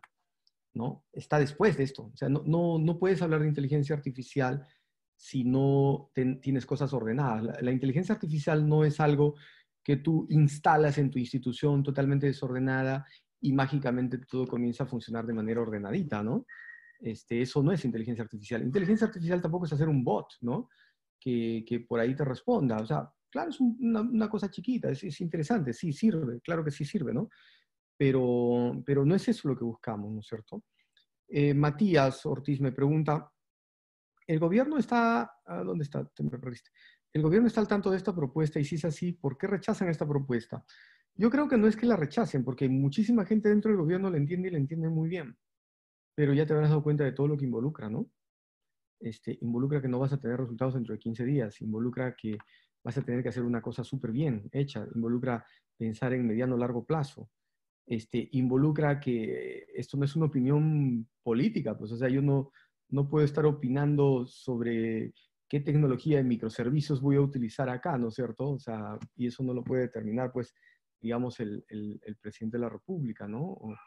Este, tiene que ser una decisión técnica, ¿no? Entonces, eso es todo un problema en este momento. Pero sí hay mucha gente dentro del gobierno que sí lo conoce, ¿ah? ¿Sí? Este, sí, claro, hay un cambio cultural fuerte, ¿no? Sí, correcto. Eh, listo, listo, Piero. No sé si respondí tu pregunta. Piero. Ok. Este, Humberto. Humberto. Ernesto, yo te abrí el micrófono. Sí, buenas tardes. Espérate un ratito. Ya. Listo, ya estás abierto. Sí, Ernesto, ¿cómo estás? Buenas tardes con todos. Solo quería hacer algunas acotaciones. Uno, cuando, en primer lugar, eh, hablar del Estado en este momento es complejo porque el Estado quiere todas las cosas para hoy y este modelo no es para hoy. Requiere su tiempo y toma su, sus fases ¿no? para el desarrollo.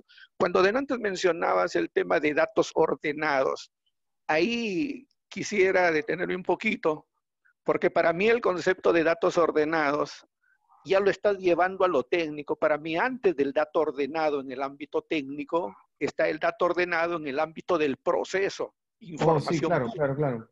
Claro, claro. Yo, yo, estoy, yo estoy arrancando del momento en el cual ya tenemos un cierto o sea, tienes razón en lo que estás diciendo. O sea, hay un, hay un ordenamiento previo, ¿no? O sea, la, base de datos no hace magia. Si tú le pones datos este, desestructurados y todo ese asunto, no hay ninguna magia que te salve, ¿no? De hecho, le ha pasado a, a Sunat, ¿no? Sunat se metió en un contrato, por, si no me equivoco, ustedes corríjame, por 20 millones con, con Microsoft.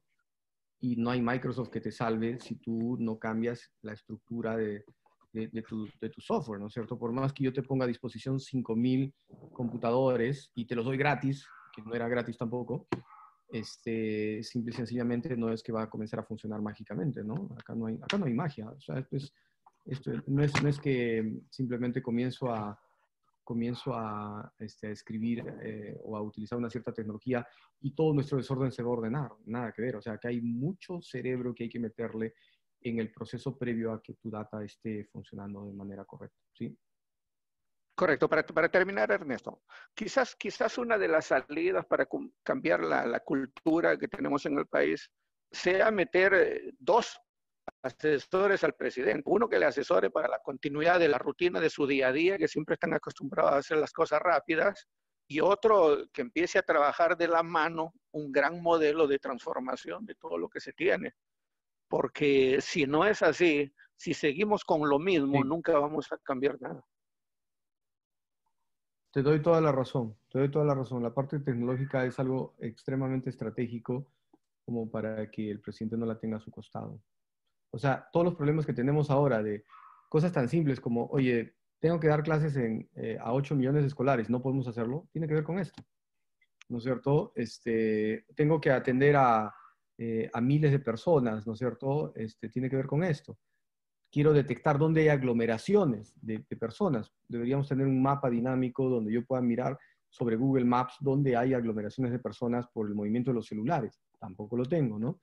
Este, no sé, yo quiero repartir el bono, ¿no es cierto? Y esto debería tomarme un segundo. Y también tiene que ver con esto. esto, esto es una solución que yo, yo acostumbro decir que esto es una solución que tiene tres características fundamentales, ¿no? Esto es, voy a ponerlo aquí en, en, rojo, ¿está bien? Aquí. ¿Ya? Esto es un, es un acelerador transversal escalable, ¿no es cierto? Escalable. ¿Correcto? Yo, nosotros no buscamos que el Perú simplemente siga caminando, ¿no es cierto? No buscamos eso, eso no es nuestro objetivo lo que buscamos es que el Perú acelere. Yo quiero que el Perú avance un poquito hoy día, pero quiero que mañana avance el triple y quiero que pasado avance el quíntuple. ¿No es cierto? Necesitamos algo que nos permita acelerar, no que nos permita caminar. Y ahí, ahí ya tenemos una diferencia extrema, ¿no es cierto?, con muchas de las cosas que nosotros observamos. Segundo, este, necesito que sea transversal. Esta solución es, una, es algo transversal. A mí no me interesa si es que, em, si es que la, data que voy a hacer fluir encima de toda esta arquitectura viene de agricultura o viene de salud o viene de comercio exterior o viene de migraciones. No interesa, eso no interesa en absoluto. Lo que interesa es que esto, esto va a afectar a todos, absolutamente a todos. Las soluciones que nosotros observamos en el gobierno son soluciones parciales, ¿no es cierto? Solamente afectan este, este campo este, o esta área, ¿no? Esta área. Este, y además necesito algo que sea escalable, ¿no? Algo que sea escalable, o sea, que funcione para millones, no que funcione para 100 ni para, ni para 10 mil. Esa, esa, no es la visión. ¿De acuerdo? Correcto. Gracias, Ernesto. Hasta luego. Muchas gracias a ti, Humberto. Listo. Este, Ayrton, ya te abrí el, el micro. Hola, profe. Si alguien quiere hacer más preguntas, por favor, solamente levante la mano en el menú de participantes. Hay un botoncito que dice Raise Hand y con mucho gusto. Em, Carlos, ¿estás sin micro? Carlos Mesa. Eh, levanta tu mano acá y hablamos con vos para que no estén haciendo esto por el texto. Es que estoy en dos ventanas diferentes y probablemente por eso se me va a pasar alguna de tus preguntas. ¿Ya? A ver, un ratito. Este, Ayrton, dime. Profe, ¿qué tal? Buenas tardes. Ah, quería hacer una consulta. O sea, si este no se puede eh, aplicar este modelo, o sea, sí se puede, pero no lo hacen. No hay una manera en que puedan este, avanzar la, el proyecto, este proyecto, ¿no? Este, y a la vez mantener el actual y progresivamente reemplazarlo. Sí, de eso se trata, Ayrton. De eso se trata. No se trata de paralizar en este momento todo lo que ya se tiene. Se trata de que no estamos avanzando en esta segunda propuesta. O sea, necesitamos tener, eh, necesitamos mantener, digamos, con oxígeno, para, con un respirador artificial, digamos, lo que ya tenemos, pero necesitamos construir una cosa que nos permita acelerar de forma transversal y escalable. Y, y en medio del camino hacer la transferencia de los datos que nos puedan servir de un lado a otro, ¿no? ¿Correcto? Entonces, no se trata de parar lo que ya hay. ¿Está bien, Ayrton? ¿Sí? Muy bien. Este, Ángel, a ver, Ángel, ahí está, Ángel, pregunta por favor. ¿Qué, tal? ¿Qué tal? Uy, súper interesante lo que mencionas. Dos preguntas para dejar espacio a otras personas. Sí. La primera, el actual presidente o los anteriores presidentes, así como el presidente de Estados Unidos me parece que lo tiene, ¿tiene algún asesor científico de ese nivel de, que, pueda despachar con el nuevo presidente? No sé si sabrán. No que yo sepa. No que yo sepa. Ya. Y Desde la segunda... 2016 al menos, Ajá. no que yo sepa.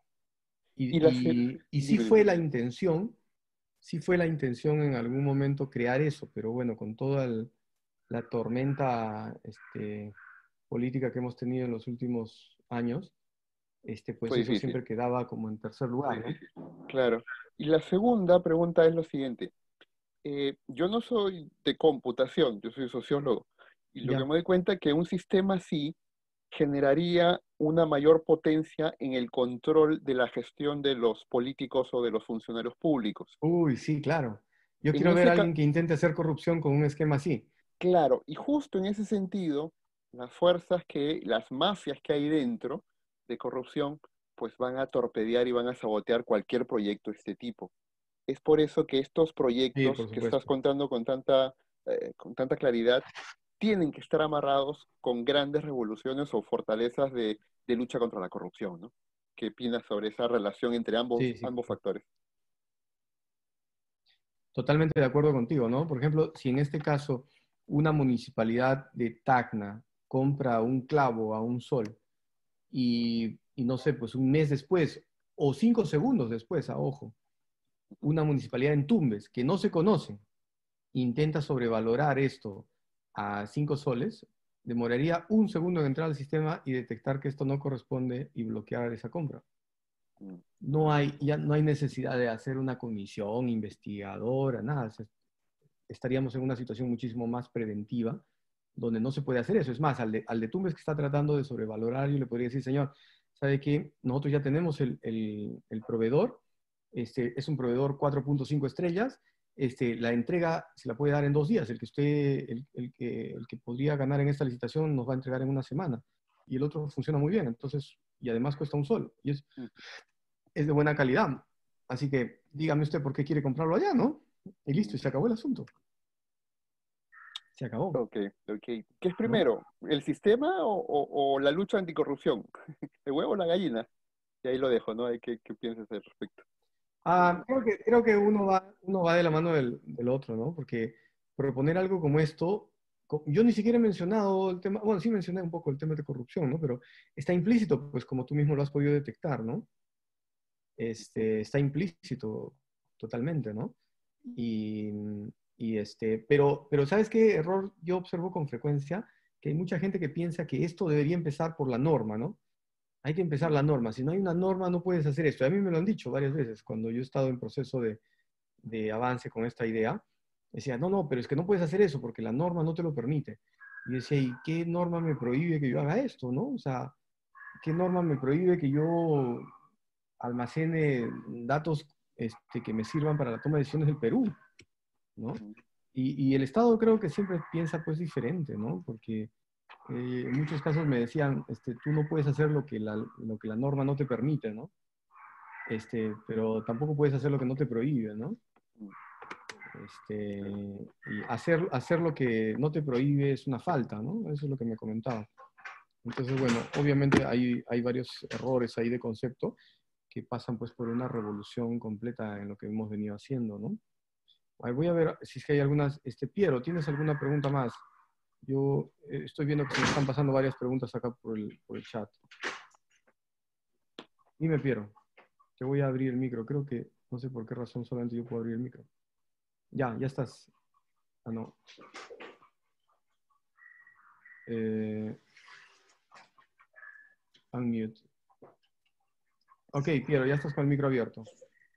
Ah, genial. Profesor, quería preguntarle, ¿y cuál es el rol de la Secretaría Digital de, del Estado? Si es que no está proyectándose a implementar algo como esto, ¿qué es lo que realmente está haciendo? ¿Apagar incendios pequeños por lo mismo que no está habilitado para implementar semejante arquitectura? ¿O cuál es la Mm, función? no sé, ta- tal vez sea más fácil que tú me digas, ¿qué, qué cosa es lo que tú observas como ciudadano que están haciendo? Realmente nada, pese a que ha habido, el año pasado hubo la promoción, creación de esta, de esta nueva secretaría que iba a involucrarse en desarrollo de inteligencia artificial, blockchain, pero no, realmente nada. Entonces, Eh, creo yo, que yo yo te comento, este, Jorge Valenzuela también está comentando algo de SECDI. Este, esto ya se presentó a la SECDI, a la SECDI actual. Se presentó a la SECDI anterior también. Este, sí lo conocen y lo conocen bien, creo. ¿No? Pero por alguna razón los pasos que toman no van en esta dirección. Pero por alguna razón también hay gente que piensa que estamos avanzando. Y a mí me parece que no estamos avanzando en esa misma dirección. A ver, este. Sí. Kenner me dice, perdón, a ver, voy a leer lo de Kenner. Ya dice, una arquitectura digital a nivel nacional podría hacer que se controle la corrupción, por supuesto. Y cree que mediante el uso de inteligencia artificial podría prever, mediante algoritmos, para conocer en qué rubros invertir o qué regiones necesitan más inversión para el desarrollo nacional, ya que en algunos países se ha hecho uso de ello. Mira, eso lo puedes hacer sin inteligencia artificial, ¿ah? Ahí no necesitas este, inteligencia artificial para eso. Pero como te digo, o sea, la inteligencia artificial está después de que tú tienes un montón de información ordenada, que es esto. ¿Correcto? Entonces sí, sí estamos en ese mismo camino. ¿Correcto? Jorge Valenzuela me dice, ah, bueno, ya, eso ya lo leí. Arriba Paul me dice, muchos de los aquí congregados soñamos con ver a nuestra patria justa y en, en, progreso. Nos dice que es necesario implementar esta tecnología, pero parece igual de importante que nos indique un camino a seguir. Ejemplo, corre a la PUC, lleva una maestría en gobierno, en información y luego postula a un ministerio o ve a un instituto, estudia arquitectura de datos. Ah, ok, ok, ok. Ya, mira, eh, gran parte de lo que yo estoy explicando tiene que ver con la forma en la que se construye algo como un Google o como un Facebook, ¿no? Y todo eso tiene que ver con estudia ciencia de la computación también. O sea, por supuesto, no estoy diciendo que sea la única carrera, ¿eh? ojo, pero, pero no sé qué porcentaje, muy próximo al 99% probablemente, de toda la gente que trabaja haciendo software en, Google, son gente de ciencia de la computación. ¿ya? Entonces, no, no son gente que han estudiado las, las carreras habituales que nosotros escuchamos en nuestro país, Paul. ¿ya? Em, eso es, eso, no sé si eso responde tu, tu, tu duda, ¿no? ¿Sí? Eh, software libre, 100%, 100%. 100% este, recomendable uso de software libre. Ojo, los usuarios terminales, los usuarios terminales, como por ejemplo este, tu casa, ¿no? la máquina de tu casa, la máquina de, tu trabajo, etcétera, pueden ser el sistema operativo que tú quieras. En este momento yo estoy en una Mac, ¿no? Pero yo puedo tener una máquina en Linux y, y, por ahí alguien de mi familia tiene una máquina en Windows y mi celular tiene un Android. Está bien, todo eso es algo 100% válido, ¿no? Este, ¿Crees que las universidades no están generando suficientes cuadros de profesionales con la capacidad de empujar esta arquitectura del Estado? Sí, es correcto. Es correcto, Jorge, porque acuérdate que las universidades peruanas son, tienen 142, 143 carreras de software, este, informática, sistemas y computación. Hay 142. De esas 142, este, lo voy a dibujar acá ya para que, para que quede bien, bien plasmado aquí. De esas hay 39 que son este, eh, sistemas, ingeniería de sistemas. ¿Ok? 39. Pero ¿qué resulta? Que esas 39, las 39 son diferentes. Entonces, cuando alguien viene y me dice, oye, yo estoy estudiando ingeniería de sistemas, yo tranquilamente podría responderle cuál de las 39 porque no me has dicho nada, ¿no? Básicamente. ¿Sí? Este, y lo mismo sucede con las ingenierías informáticas hay 12 y también todas son diferentes, ¿correcto? Entonces, eh, hoy en día estar pegado a alguna de estas carreras no me dice nada. Eh, y, otro, y, otro, y otra cosa importante, ¿no? Son muy, mucho, muy, muy pegados hacia el lado usuario, ¿no? Son muy usuarios, ¿correcto? Y acá estamos hablando de crear tecnología, no, no estamos hablando de usar tecnología, estamos hablando de crear tecnología. Y eso es algo súper diferente, ¿no? ¿no? Este, debemos cambiar este chip y necesito pasar al chip de poder crear tecnología aquí. ¿Sí? Eh, a ver, tengo otra pregunta por acá. Mm, Hernán Pacheco. Eh, Hernán, ¿ya sí. ¿Sí? Sí, gracias. ¿Qué tal? ¿Cómo estás? Este, claro, yo soy economista, entonces lo natural es que desde mi formación esté ya pensando en costos-beneficios. Quisiera algún comentario sobre los costos de implementar esta estrategia y podría adelantar que ya que hay un montón de procesos que se supone y que hay N base de datos en un ministerio, yo creo que solamente reorganizando esto ya tendríamos una fuente importante de financiamiento para todo este desarrollo de esta estrategia, ¿no? Más allá de los datos que me imagino suponen tremendas inversiones, ¿no? Sí, pero, pero como yo dije al inicio, eh, en algún momento de la charla dije, solamente FONAFE en este momento está gastando 2 mil millones de soles al año en tecnología. Solamente FONAFE. ¿ya? Hacer un data center muchísimo mayor que el que necesitamos, de las dimensiones de Facebook o Google, hacer un data center de ese tamaño, como para Google, eh, nos cuesta 250 millones de soles, o sea, ocho veces menos. ¿ya? Y la buena noticia es que nosotros no necesitamos algo de ese tamaño podríamos empezar con algo del tamaño de tu casa o de la mía, pequeño, ¿correcto? Este, pero no hacemos ni eso, sino que seguimos inventando piezas heterogéneas. Y es, es correctísimo, y eso está súper mal, pues Hernán, ¿no? Como tú como economista lo, lo, puedes, lo puedes materializar de forma inmediata. ¿Sí? ¿Me escuchas, Hernán? estamos hablando de una decisión política, porque ya, sí, sí. Es una mezcla, es una mezcla de decisión política y entendimiento técnico fuerte, ¿no? Porque esto no es nivel inicial. ¿sí? Esto no se trata de cómprame dos paquetitos y esto mágicamente va a seguir, va a comenzar a funcionar, ¿no? Ni hablar.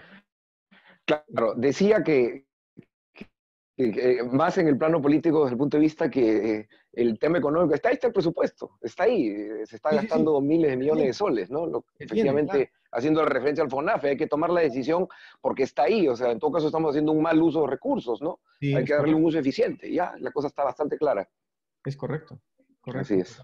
Totalmente de acuerdo contigo. Este, Piero, ¿quieres hacer otra pregunta o, no has bajado la mano nomás? A ver, un ratito.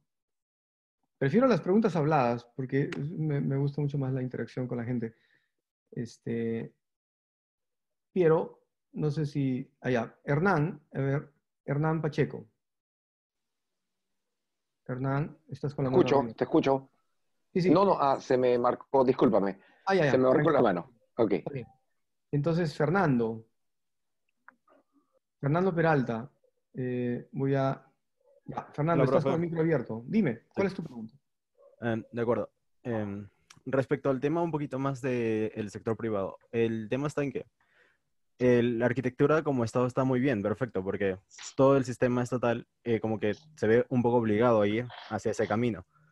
Pero el tema está en que si es que yo me pongo a buscar un poco en las bases de datos, digamos, del sector de salud en el ámbito privado, puedo encontrar ciertos problemas, porque no todos tienen guardados la misma información con los mismos nombres o con los mismos estándares. Y al mismo tiempo, ni siquiera algunos la tienen digital. O sea, si yo voy ahora mismo al centro de la ciudad y le digo, me muestras tu base de datos o si es que me puedo comprar una red, no van a decir que, qué es eso. Entonces mi pregunta es, ¿cómo podríamos facilitar el tema de que el sector privado haga una actualización o haga una migración hacia este tipo de sistemas para que se puedan encajar fácilmente?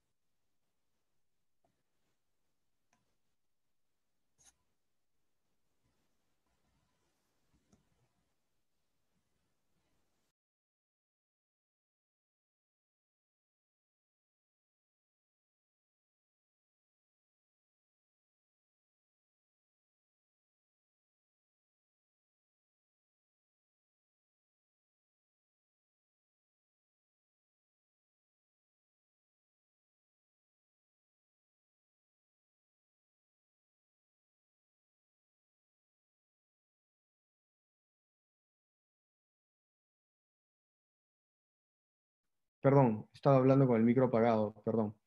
Este, yo creo que, yo creo que mm, lo que está sucediendo es que eh, tanto en el sector privado como en el sector público, lo que ha, quienes han venido produciendo todo este desorden es una mezcla de cosas, ¿no? Eh, acuérdate que por décadas nosotros hemos estado eh, produciendo en el Perú profesionales que solamente sabían usar tecnología. Nosotros no hemos estado produciendo a alguien listo para competir con alguien egresado de Stanford. Eso no lo hemos hecho por décadas, ¿no? Eh, yo te diría que durante los últimos 15 años recién se ha comenzado a escuchar algo en el Perú de, oye, ya tenemos gente que puede trabajar en Google y no uno, sino dos y, tres y cuatro y cinco. Yo, yo, yo particularmente tengo probablemente, no sé, unos ocho o diez egresados trabajando en Google en diferentes países, este, porque sabíamos desde el inicio cómo se hacía, ¿no?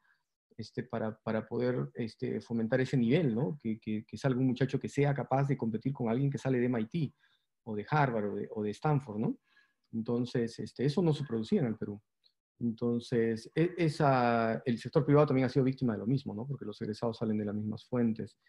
Y, y, entonces, este, bueno, eso hay que, hay que ordenarlo, ¿no? En este caso, esta arquitectura propone que nosotros establezcamos orden, que establezcamos estándares y en función de esto, este, el sector privado también se, se, se, se, puede acoplar, ¿no? Es como poner un enchufe listo pues el sector privado entra en ese enchufe y se acabó, ¿no? ¿Sí? Ok, Fernando. Ok, a ver, voy, por el otro lado. Este, me dice Mauricio Farfán, ¿qué es lo que recomendaría a los estudiantes de computación que son el futuro de poder contribuir con el desarrollo de todo el Perú? Oh, es que yo les recomendaría que estudien una carrera bien hecha, ¿no? Porque lo que más hay en el Perú son, son carreras mal hechas. O sea, eh, son carreras improvisadas, ¿no? Que se han inventado carreras y cosas por el estilo, ¿no? En el Perú, yo, yo particularmente, es mi opinión personal, ¿no? Considero que hay solamente tres lugares donde las carreras han sido construidas con estándares mundiales, ¿no? De esos tres, dos están en Arequipa y uno en Lima, ¿no? Que es el caso de UTEC. Entonces, eh, pero fuera de eso no hay. Entonces, realmente tenemos muchísimos miles de usuarios, ¿no? ¿Sí? Kenner Mori me pregunta, ¿el hecho de inversión en ciencia y tecnología, carreras STEM, dan desarrollo en este siglo de conocimientos? ¿Usted cree que se haría más próspero el país? Absolutamente sí. ¿sí? Los países asiáticos europeos han invertido en campos como estos y son prósperos. Sí, totalmente de acuerdo contigo. Sí, sí, sí. STEM, STEM significa Science, Technology, Engineering, Mathematics y Art, ¿no es cierto? Que hay una A en medio. este, ciertamente, ¿no? ¿Ok? Existe la carrera de Ingeniería de Turismo. Este, creo que por ahí va el punto que usted menciona hace un rato. Creo que han inventado nuevos nombres, nuevas carreras de ingeniería que no tienen nada que ver con ingeniería. Ingeniería está relacionada con construcción y diseño de máquinas y eso no tiene nada que ver con computación. Bueno, la, la, computación corre encima de hardware, pero la computación es algo de naturaleza discreta. Eso puede ser materia de otra charla, ¿no? Este, yo formo parte en este momento del equipo mundial que hace las regulaciones. Estoy en, dos directorios a nivel mundial que son los encargados de hacer las regulaciones de todas las carreras de computación del planeta. Y realmente sí les puedo decir con ese conocimiento de causa que ingeniería de sistemas no tiene definición a nivel nacional y tampoco a nivel internacional. Este, ingeniería informática tampoco, ingeniería de software tiene fuertes cuestionamientos sobre qué cosa debería ser y qué cosa no debería ser. Y mm, entonces este, estamos en un problema de tratar de, de, discutir con el mundo. ¿no? O sea, es, es, como que Perú se pone a discutir con el mundo y dice, oye, sí, pues eh, en otras partes del mundo no hay ingeniería de sistemas, pero nosotros en el Perú somos peruanos, entonces este, no, nosotros decimos que sí, ¿no?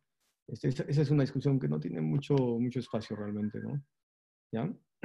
Este, David me dice, ahora hay un inminente componente humano que vendría a ser las personas que van a manejar estos tipos de sistemas.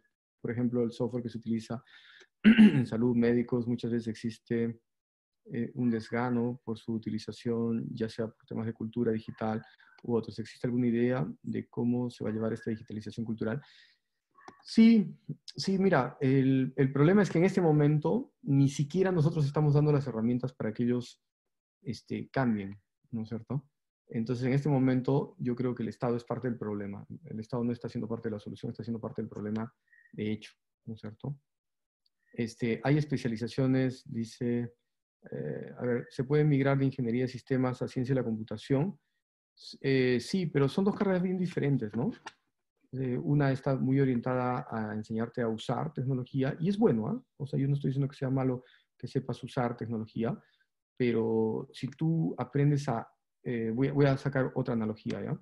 Si, si, a, ti yo te enseño a manejar un auto y te enseño a abrir y cerrar la puerta, abrir y cerrar la maletera, este, avanzar, primera, segunda, el embriague, el freno y todo eso, y a cambiar tu batería, que es algo más avanzado, y cambiar una llanta, eso no significa que estés listo para competir con los que fabrican los autos en Toyota. Entonces, lo que nosotros necesitamos es gente que salga y que pueda competir con, en autos con los que fabrican autos en la Lamborghini, en la Ferrari, en Volkswagen y en Toyota. Eso es lo que necesitamos. ¿De acuerdo? Eh, no necesitamos este, gente que solamente sepa dar clics en, tecnologías eh, y que no tengan idea de quién ha construido esa tecnología, ¿no? Este, yo les preguntaría a todos ustedes qué cosa estudiaba Bill Gates, ¿no es cierto? Y la respuesta es Computer Science, ciencia de la computación, ¿correcto? ¿Qué cosa estudiaba este, los, los, dos que crearon Google, ¿no? Este, Larry eh, Page y Sergey Brin estudiaban ciencia de la computación en Stanford. Y este, Mark Zuckerberg de, de Facebook estudiaba ciencia de la computación, y el que creó WhatsApp también, ciencia de la computación, el que creó Amazon también. Los que crean cosas como Excel, PowerPoint Word, el Linux, el Windows, son de gente de ciencia de la computación. Este, los que crean cosas como el Zoom, que nosotros estamos observando acá, son de ciencia de la computación. Entonces, la pregunta es, denme un ejemplo de un software de esa magnitud creado por ingenieros informáticos o ingenieros de sistemas. Y la respuesta es que no hay, porque este, van en otra dirección, tienen otra, eh, otra visión. No estoy diciendo que no sirva, estoy diciendo que van en otra dirección totalmente, totalmente diferente, ¿no? ¿Correcto? Este, eso. A ver, em, ¿qué opinión merece TechSoup, Cybertech? Varios técnicos saldrán de ahí y acabarán inmersos en la revolución. Este, mira, creo que TechSoup y Cybertech son, son instituciones que están cumpliendo con el objetivo para el cual fueron pensadas, ¿no? O sea, están formando gente este, usuaria de tecnología de moda, pero son institutos y, y, es lo que corresponde hacer en un instituto y no está mal, eso está bien, ¿no? Pero lo que sucede es que eso, esa formación no es la formación que está saliendo de Stanford o de MIT. O sea, estamos en otra dirección, ¿me entiendes? O sea, eh, ¿qué opino yo de los, eh, de los choferes de combi? O sea, opino que saben manejar mal, este, combis, ¿no es cierto? Pero eso no significa para nada que ya estemos en condiciones de poder dominar todos los sistemas de transporte, incluidos los transbordadores espaciales. Son, son cosas súper diferentes, súper totalmente diferentes, ¿no? ¿Correcto? Ah, Kenner me dice, la ingeniería mecatrónica, tengo entendido que no se especializa de manera correcta en una. ¿Usted recomendaría estudiar dicha carrera o una o más especializadas en ingeniería electrónica, ciencia de la computación? Bueno, yo, yo siempre te voy a recomendar que estudies ciencia de la computación, ¿no? Mecatrónica es una mezcla entre mecánica, electrónica, este, y todo eso, ¿no? Pero no, no es que hagan más de dos cursos en computación. En una carrera de computación tú podrías llevar 35 cursos de computación, en una carrera este, de industrial podrías llevar dos. Y, sabes algo de computación, sí, pero no es algo comparable pues, con el otro, ¿no? Este, eh, si bien estudiar ciencia de la computación te da una muy buena base, siempre está en cada uno eh, capacitarse y mejorar. Por supuesto, sí, por supuesto, pero si es que tú tienes la base buena y ya llevaste esos 35 cursos en la base, también tienes la capacidad de poder capacitarse y mejorar más adelante, ¿no es cierto? Entonces, este, esto no se trata de, de, ser más o menos capaz que otra persona, este David, ¿ya? Yo asumo que todo el mundo es igual de capaz. El tema aquí es un tema de capacitación, ¿ya? De capacitación, o sea, eh, no es por casualidad que tú vas a estudiar en una universidad de X de estas que cerraron y vas a salir a competir con, con, este, con Stanford, digamos, ¿no es cierto? ¿Correcto? María Elena, María Elena Vicuña, por favor, tu pregunta. Sí, profesor, buenas tardes. Aló. Hola. ¿Qué tal? Eh, bueno, yo soy economista y entiendo que este tipo de proyectos eh, requieren una inversión pública y la planificación en inversiones son de, o sea, se puede planificar a largo plazo, ¿no es así? Entonces la pregunta es porque cuando se ejecutan las inversiones, se ejecutan por etapas.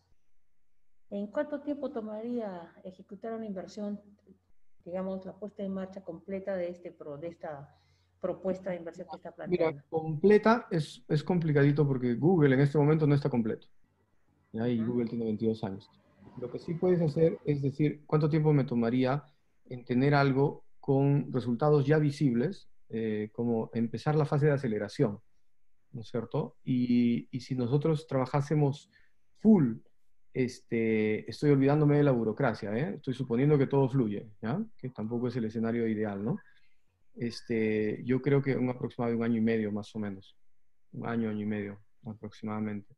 Pero esto requiere este, que no se deje pues, las cosas a la deriva, como suelen dejarse los proyectos de inversión pública, ¿no? Esto requiere realmente que el presidente de la República esté involucrado, esto requiere que el ministro de Economía sean habilitadores, ¿no es cierto? Que, sean abrecandados, digamos, de todos los problemas que van a suceder acá, porque o lo entendemos o nos vamos a quedar 10 años más. Es así de sencillo, ¿no? O sea, esto no, es, la pregunta acá es, no es, este, ¿me entendieron la presentación o no me entendieron? La pregunta es, este, ¿cuántos años más vamos a perder por no aplicar algo así? ¿De acuerdo? No, no, tengo, no tengo la menor duda de que, de que este es el camino. De hecho, yo les comento algo. Este, entre tantas presentaciones que, me tocó hacer a partir de esto, una de ellas involucró a consultores del Banco Mundial y del Banco Interamericano de Desarrollo. Y cuando llegué a este slide, eh, más o menos así como ustedes lo están mirando acá, este, el consultor del Banco Mundial o, del BID, no me acuerdo cuál de los dos era, me paró la presentación, nos paró la presentación, esto ocurrió dentro del PCM, y nos dijo, este, ¿quién ha hecho esto? Dijo. ¿Quién ha hecho esto? Porque esto está espectacular. No hay cinco caminos para hacer esto, hay uno solo y es este. Yo no sé por qué ustedes están trayendo, eh, están pidiendo ayuda afuera si ustedes ya tienen la solución y está acá. ¿No es cierto? Entonces, este, no, realmente eh, no estamos inventando ninguna, no, no hemos descubierto ninguna piedra filosofal. Estamos haciendo lo que el sentido común tecnológico nos dice que deberíamos hacer. Pero sí se necesita ayuda desde arriba para que esta cosa se mueva. Eso es verdad. Eh, le preguntaba esto, no disculpan esto, con respeto a su merece, porque yo, este, por la experiencia que tengo, el sector público es lento, burocrático mm. y generalmente, eh, hablando, por ejemplo, de inversiones eh, de transporte o inversiones de saneamiento, cualquiera que sea, un determinado proyecto de inversión pública que sobrepase X monto de millones de dólares, fácilmente se puede demorar 8 o 10 años. sí, este, pero, pero justamente ahí está Claro, quiero terminar con la pregunta. Entonces, lo que estás planteando, sí, pues no, parece ser lógico porque estaría dentro de un solo periodo de gobierno, que son cinco años. Entonces, eh, y, quienes vamos a las municipalidades o los gobiernos regionales, todo es lentísimo, todo se cae. Sí, se claro. los sistemas, se caen entre conectividad, nada, para entender que esto es, es terrible. Sí, claro, claro que sí. Pero como te digo, hay, hay formas, ¿no?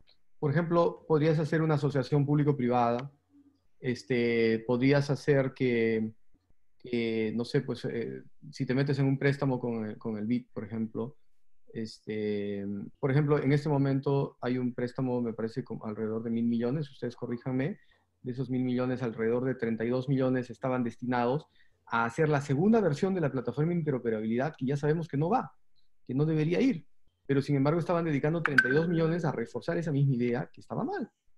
Entonces, eso es perder plata, eso es votar la plata. Porque sabemos que no va a funcionar. Eso ya técnicamente hablando se sabe que no va a funcionar.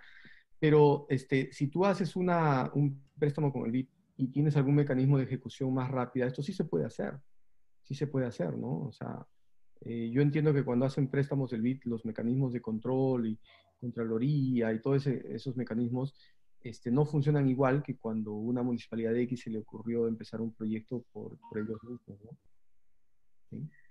Entonces, este, hay que buscar la solución. Lo que yo haría como gobierno sería ir a tocarle las puertas a, a, estas empresas gigantescas que ya tienen experiencia en data centers inmensos y decirle, oye, ¿sabes qué? Mira, yo les voy a pagar estos muchachos, pero quiero 10 de Google, quiero 10 de Amazon, quiero 10 de Huawei y no sé qué tanto, si les voy a pagar acá, pues por dos años. ¿Ya? ¿Por qué? Porque yo, yo no quiero que ellos me construyan algo para que después este, se quede con tecnología para ellos. No. Yo quiero que este, ellos construyan algo aquí con peruanos para que los peruanos aprendan y, este, evolucionen a ese nivel de tecnología. ¿no? necesito hacer transferencia tecnológica hacia, hacia Perú, ¿no? ¿Correcto? ¿Sí? Gracias. Gracias, por la respuesta y, y, este, felicitaciones, ¿no? Este es un programa que a nosotros, los profesionales, nos permite ver de que, bueno, nos da un norte de esperanza de que estamos en un buen nivel, ¿no? Con este tipo de propuestas. Sí, claro que sí. Acá sí se pueden hacer cosas bien hechas. Este, María Elena, ¿no? Sí. Gracias, María Elena. Eh, Humberto, pero Humberto ya preguntó. Ah, Humberto, a ver, pregunta Humberto. A ver, un ratito. Humberto, No abre tu micrófono, no sé por qué. Voy a seguir intentando, ¿ya? Ángel.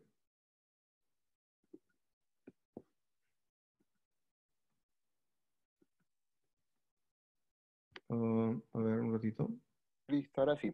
Ahora sí puedes escuchar. Sí, Ángel, sí. Eh, me, me, quedó la duda y la preocupación cuando dijiste, eh, cuando hiciste mención de este comentario, ese funcionario chino en tu exposición allá, de la vulnerabilidad en la seguridad que tiene el país ante un ataque. Un ataque estado biológico, o hasta un ataque cibernético probablemente. Sí, sí, claro. Eh, ¿Qué hace el Estado? ¿Qué conoces tú que están haciendo los funcionarios para poder tener algún tipo de protección? Porque si un, un ataque como el COVID ha hecho lo que ha hecho aquí, imagínate un ataque mayor, ¿no? Sería terrible para el país. Y yo sepa, nada. Nada. No sepa nada, porque este, tú dime qué tipo de tecnología está saliendo para protección de datos de parte de PCM o de los ministerios? Ninguna. Utilizan, utilizan protocolos de encriptación que vienen de afuera. Ustedes saben que la Agencia de Seguridad de los Estados Unidos, este, eh, o mejor dicho, los Estados Unidos tienen una ley que dice que todo dato que pasa por territorio americano o se aloja en territorio americano, ellos lo pueden inspeccionar. Entonces alguien dice, no, pero sabes que yo utilizo HTTPS, es un protocolo encriptado, este, y no hay problema, ¿no? Y nadie se pregunta, oye, quién crees que ha creado esos algoritmos que tú estás utilizando? Los, han creado ellos, pues. Entonces, eso es como estar seguro en tu casa porque tienes un candado en la puerta, pero no te has dado cuenta que el que hizo las llaves tiene copia de todos los candados. Entonces, cualquier conversación en Gmail puede ser inspeccionada por el gobierno americano. Cualquier este, conversación o, o cosa súper privada que tú pongas en Facebook, no la puede mirar nadie excepto ellos. ¿No es cierto? Y de hecho, de ahí viene todo el lío este con, con los chinos, ¿no? Con Huawei, por ejemplo. ¿Por qué? Porque Huawei es un, es este, son circuitos, digamos, en un celular, son circuitos hechos, eh, diseñados en China, ensamblados en China, instalados en China. Entonces, cuando entra a Estados Unidos un celular de esos, eh, ellos no tienen idea de lo que puede estar circulando dentro, ¿no? Entonces, mm. ese, es, ese es el temor de, del gobierno de Estados Unidos, ¿no? Este, pero, si es que entra un Samsung, cuando entra el Samsung le dicen, oye, ok, tú quieres vender aquí, ya no hay ningún problema. Tú, por favor, tienes que ponerle esto a tu celular. Ese esto a tu celular es la llave con la cual cualquiera de ellos puede abrir eso. Ahora te pregunto a ti, ¿no? ¿Qué cosa es lo que está haciendo el Perú para proteger el celular del presidente de la República? Wow, es una buena pregunta. Nada, absolutamente nada. O sea, este, ¿qué está haciendo el Perú para proteger los computadores que en este momento utilizan los ministros? Nada, ¿no es cierto? Y, este, ¿y dónde es fabricado ese sistema operativo que utilizan? En el mismo lugar, ¿no es cierto? Y está todo abierto. Entonces, este, ¿qué cosa estamos haciendo? Ni siquiera hemos creado, ni siquiera han creado, ¿no es cierto? Porque no, ahí no me puedo involucrar, este, ni siquiera han creado un protocolo de encriptación. Oye, tú vas a mandar un paquetito, ¿no? Están con el video abierto, ¿no? Me, mira. Sí, sí, sí. Vas a mandar un paquetito del punto A al punto B. Oye, un paquetito que va del punto A al punto B, ¿no deberíamos ponerle un algoritmo de encriptación aquí para que viaje encriptado y en el, en el otro lado lo encriptas? Sí. Denme un algoritmo de encriptación este, que haya sido creado acá. Ninguno. Un algoritmo que esté utilizando, aunque, aunque sume dos letras, nada más. o sea, voy a retroceder 70 años atrás. ni eso hacemos. ¿Por qué? Porque estamos a nivel de usuarios, estamos arriba. O sea, compra tal paquetito y compra tal paquetito y en la licitación pides tal cosa orientada a tal proveedor, entonces este, salen pues monstruitos, ¿no?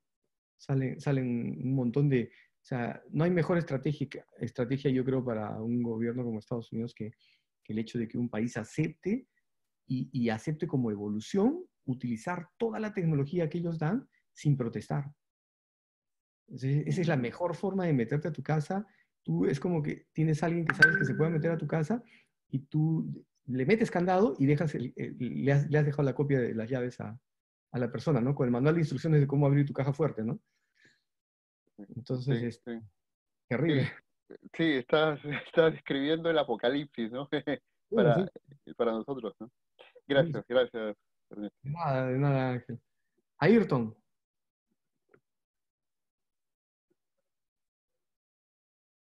Dime, Ayrton. ¿O no? No, no. Ya, te escucho. Ah, este, yo más que una pregunta quisiera pedirle un consejo porque yo ya estoy, yo he estudiado ingeniería estoy estudiando ingeniería, pero no, no le he agarrado el gusto porque no, nunca me ha gustado la forma en la que se hacen las cosas. O sea, siempre son mecánicos. Hacen las cosas este, de acuerdo a un estándar y no, no hay nada, al menos donde yo he estudiado no hay nada creativo, ¿no? Y fue una de las razones por las que estudié en UTEC. ¿Qué ingeniería has estudiado? Ah, ingeniería mecánica.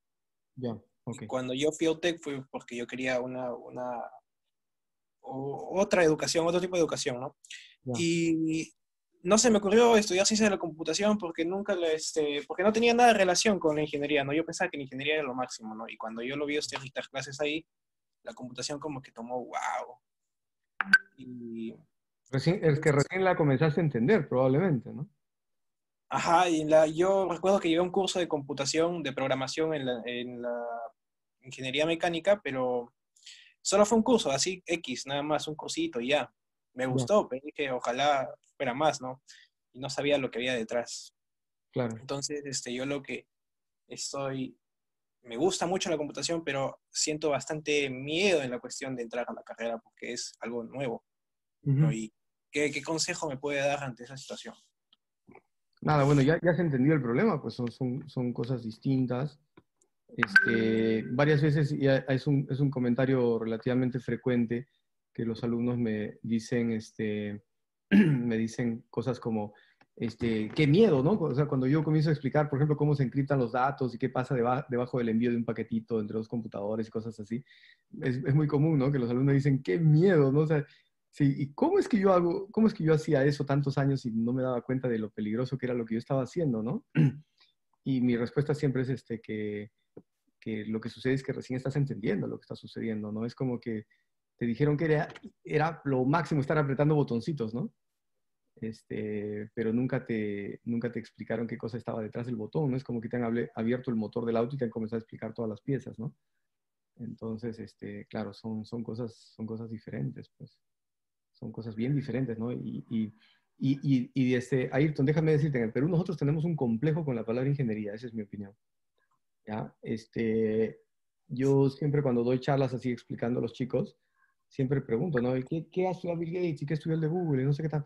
Todos son de ciencia de la computación. Dame un ejemplo, dame un ejemplo de algo, de algo así creado por, por alguien de, de, de, las carreras tradicionales de ingeniería y todo el mundo se queda callado porque no hay, porque no hay, ¿no? Y, y en este momento, en plena pandemia, ¿qué cosa podríamos hacer si no tuviésemos Zoom, si no tuviésemos Linux, si no tuviésemos este, Windows, si no tuviésemos este, videoconferencias, ¿no? O sea, si no tuviésemos la Internet, todo eso es ciencia de la computación, ¿no? Este, ¿Qué cosas estaríamos haciendo? ¿Qué podríamos hacer? ¿Cómo se podría mover la economía de este país? En este momento, sin haber hecho nada, este país completo le debe todo su funcionamiento a la ciencia de la computación. Entonces, no es posible que a estas alturas alguien diga, ¿sabes qué? Mira, este, es, este, yo quisiera seguir con las carreras tradicionales, ¿no? Ya, no, no tienen más mínimo sentido. Pero muchas gracias por tu comentario, qué bueno que te haya servido eso. Gracias, profe. Ya, Mario. Hola, Ernesto, ¿qué tal? Gusto verte. Eh, Hola, Mario. Ernesto, una consulta. ¿Qué opinas tú de complementar la propuesta con la creación de un ministerio y no solamente plantearla como una arquitectura?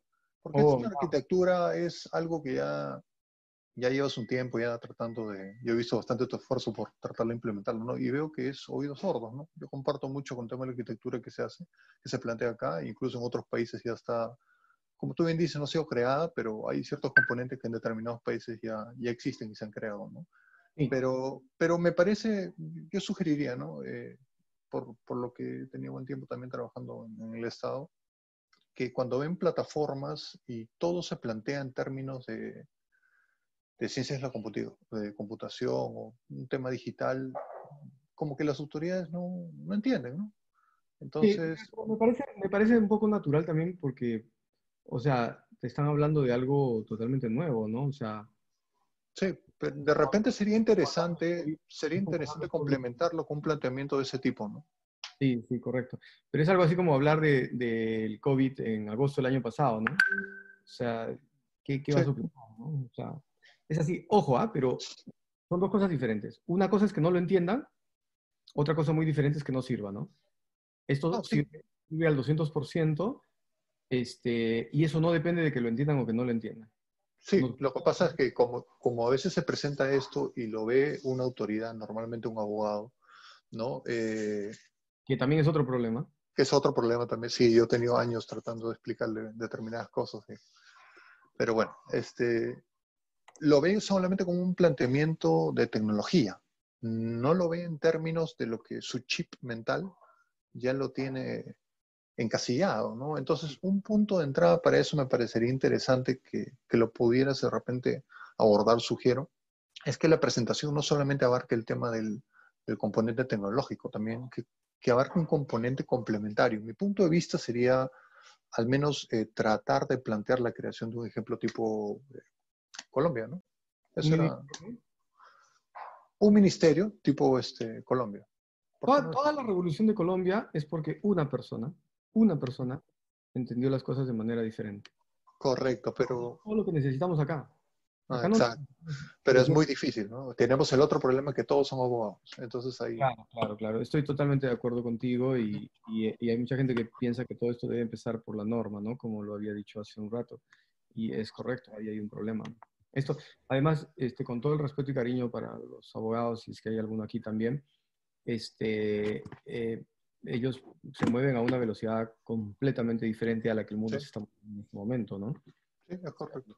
Los abogados están estudiando todavía Derecho Romano, este, que, y van a seguir estudiando dentro de 10 años Derecho Romano, ¿no? Y, este, y, y este, esto cambia, cada dos años se duplica todo, ¿no? Se duplica toda la data, ¿correcto? Sí, a ver, creo que voy a, voy a cerrar, tal vez, uh, si es que hay alguna pregunta más, una o dos preguntas más nada más. Eh, empresas privadas en Perú tienen una arquitectura similar a la propuesta que tienen implementado. No, no porque para una empresa esto no es, ¿no? Es muy, muy chiquito para una, o sea, una empresa es algo muy pequeñito y esta propuesta es algo mucho más grande, por eso es que está para todo el país. Listo, Adrián y Huawei P10 Plus son mis últimas preguntas. Entonces, les agradezco, les agradezco mucho. A ver, vamos a Adrián. Adrián, dime tu pregunta, por favor. Hola, sí, ¿qué tal? No, solamente agradecer, muchas gracias a usted y también a todos los que han participado.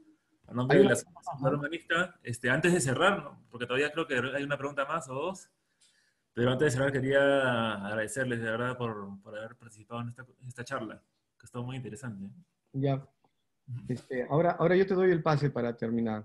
Ya. Pero Huawei Plus tiene una pregunta y no podemos dejarlo así. Sí, sí. Este, ¿Dónde está Huawei? Ahí está. Huawei, ¿puedes hablar? Eh, profesor Ernesto, buenas tardes. Hola. Eh, profesor, lo sigo hace bastante tiempo. Eh, me llamo Ángel, Ángel Concha. Ángel Huawei.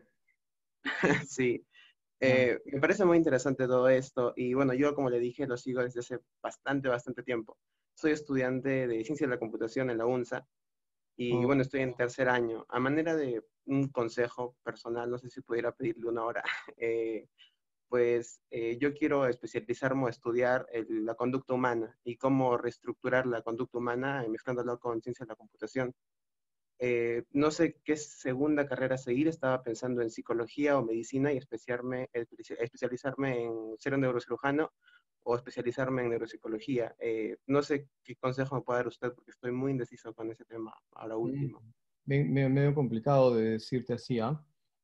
pero si quieres investigar la conducta humana como un psicólogo tradicional, digamos, es un camino si quieres investigar la conducta humana como lo hace eh, Facebook, Facebook también sabe mucho sobre eh, investigación sobre la conducta humana, eso, eso es ciencia de la computación, ¿no?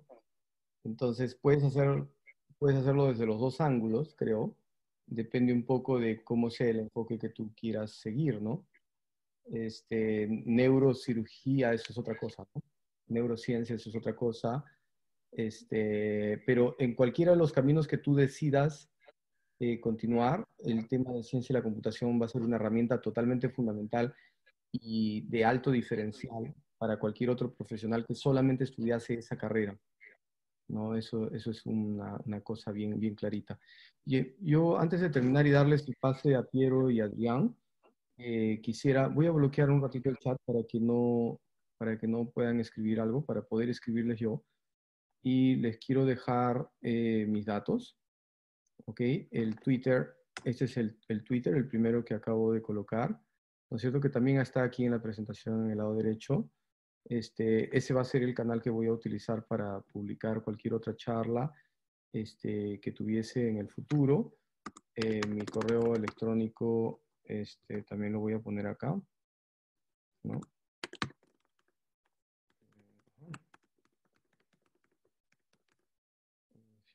Ok, ese es mi correo electrónico. Y este, yo les agradecería tremendamente que, em, aunque el gobierno no lo haya llegado a entender, ya que eso ciertamente también creo que ha pasado, este, yo estoy seguro que si más personas, si 100 personas, si 150 personas ayudan a divulgar esto, a hacer retweets y, y etiquetan a alguien importante por aquí y por allá, esto tiene que salir tiene que salir, ¿no es cierto? Porque no es posible que Perú siga atrasado. Así que yo les pido por favor que, que ayuden, ¿no es cierto? Siempre que publiquemos una cosa así o que vayamos a repetir esta charla, pues ustedes conocen gente, este, conocen colegas, conocen al ministro tal, ¿no es cierto? De hecho, aquí fueron invitados, yo sé, gente del gobierno, hay gente del gobierno en este momento también, pero es importantísimo que esto rebote más, ¿no es cierto? Esto no es una idea simplemente de, de alguien que se le ocurrió hacer las cosas de cualquier forma, este, de hecho, les, pido por favor a los que han participado en el proyecto, estoy mirándolo a Jesús Castañeto, por ejemplo a Rodki, este, Humberto también ha participado. Levanten la mano, por favor, para que estén en la parte superior de la, de la lista. Este, y quiero, quiero agradecerles, quiero agradecerles este, por, la diversa, por todas las contribuciones que han, tenido con esta idea desde, sus inicios. ¿no? Eh, quiero cerrar diciendo que este proyecto no nos ha costado para los que hablaron de proyectos de inversión, no nos ha costado un centavo. Al Estado peruano no le ha costado un centavo, nadie ha tenido que desembolsar nada, ninguno de los que están aquí ha cobrado nada.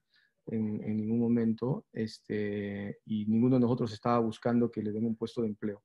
El, objetivo y la condición para entrar a este grupo de trabajo era, tienes que venir aquí a dar tu tiempo, tienes que venir aquí, vas a consumir tiempo tuyo, horas, horas de, trabajo, este, y nosotros eh, queremos contribuir al, Perú, que esa es la, única intención detrás de esto.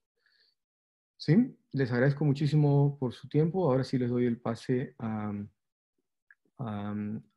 Adrián, a Rotki. Lo voy a poner de, host, ¿no es cierto? Para que puedan eh, cerrar ustedes, Adrián. Listo, Adrián, ya estás, ya estás como host. Eh, sí, muchas gracias, Ernesto. Este, eh, les agradezco a todos los que han hecho este proyecto y, bueno, para que sepan que la Sociedad Secular Humanista del Perú es una institución sin fines de lucro que mm, entre sus, sus propósitos están que las políticas públicas del Perú se tomen con base en evidencia científica. Este proyecto evidentemente está basado en evidencia científica y vamos a promocionarlo. Este video que lo estamos este, grabando va a estar también en nuestras redes.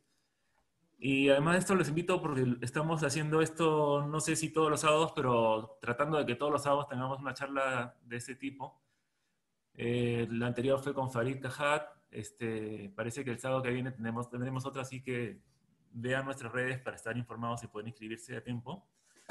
Y a ver, yo los paso ahorita un ratito con Piero. A ver. ¿Qué tal? Sí, Adrián, gracias. Gracias, profesor. Profesor Ernesto Cuadros, gracias por su tiempo. Gracias a todos los presentes también. Definitivamente este tema abre puerta a otras discusiones que me adelanto, quizás podemos comprometer una, una vez más al profesor Ernesto Cuadros a que nos acompañe en lo que respecta a política y tecnología, quizás con alguna otra persona de la mano, ya sea con el analista político Farid Cajat. Sería muy interesante porque hay nuevos paradigmas que surgen, tales como el del tecnonacionalismo, hablando del, del firewall de China y demás, ¿no? Así que soy Piero Galloso. Este evento ha sido organizado por la Sociedad Secular Humanista del Perú, tal cual menciona Adrián, quien es director ejecutivo de, la misma.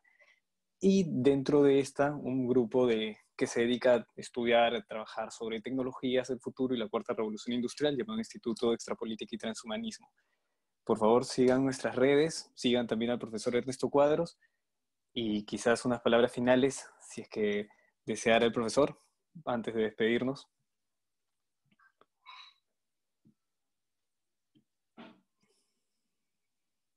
Bueno. Aló, aló, es que no, podíamos, no podía desmutearme. Este, nada, agradecerles mucho a ustedes y a todos los que han participado de esto, que se sientan parte de la solución, nunca se miren como parte de los... hay, que, hay que dejar de estar mirando desde la ventana, realmente. Necesitamos agarrar este toro por las astas, necesitamos este, solucionar este país, necesitamos ayudar a, a mover este país realmente. Muchas gracias. Gracias a todos, hasta la próxima.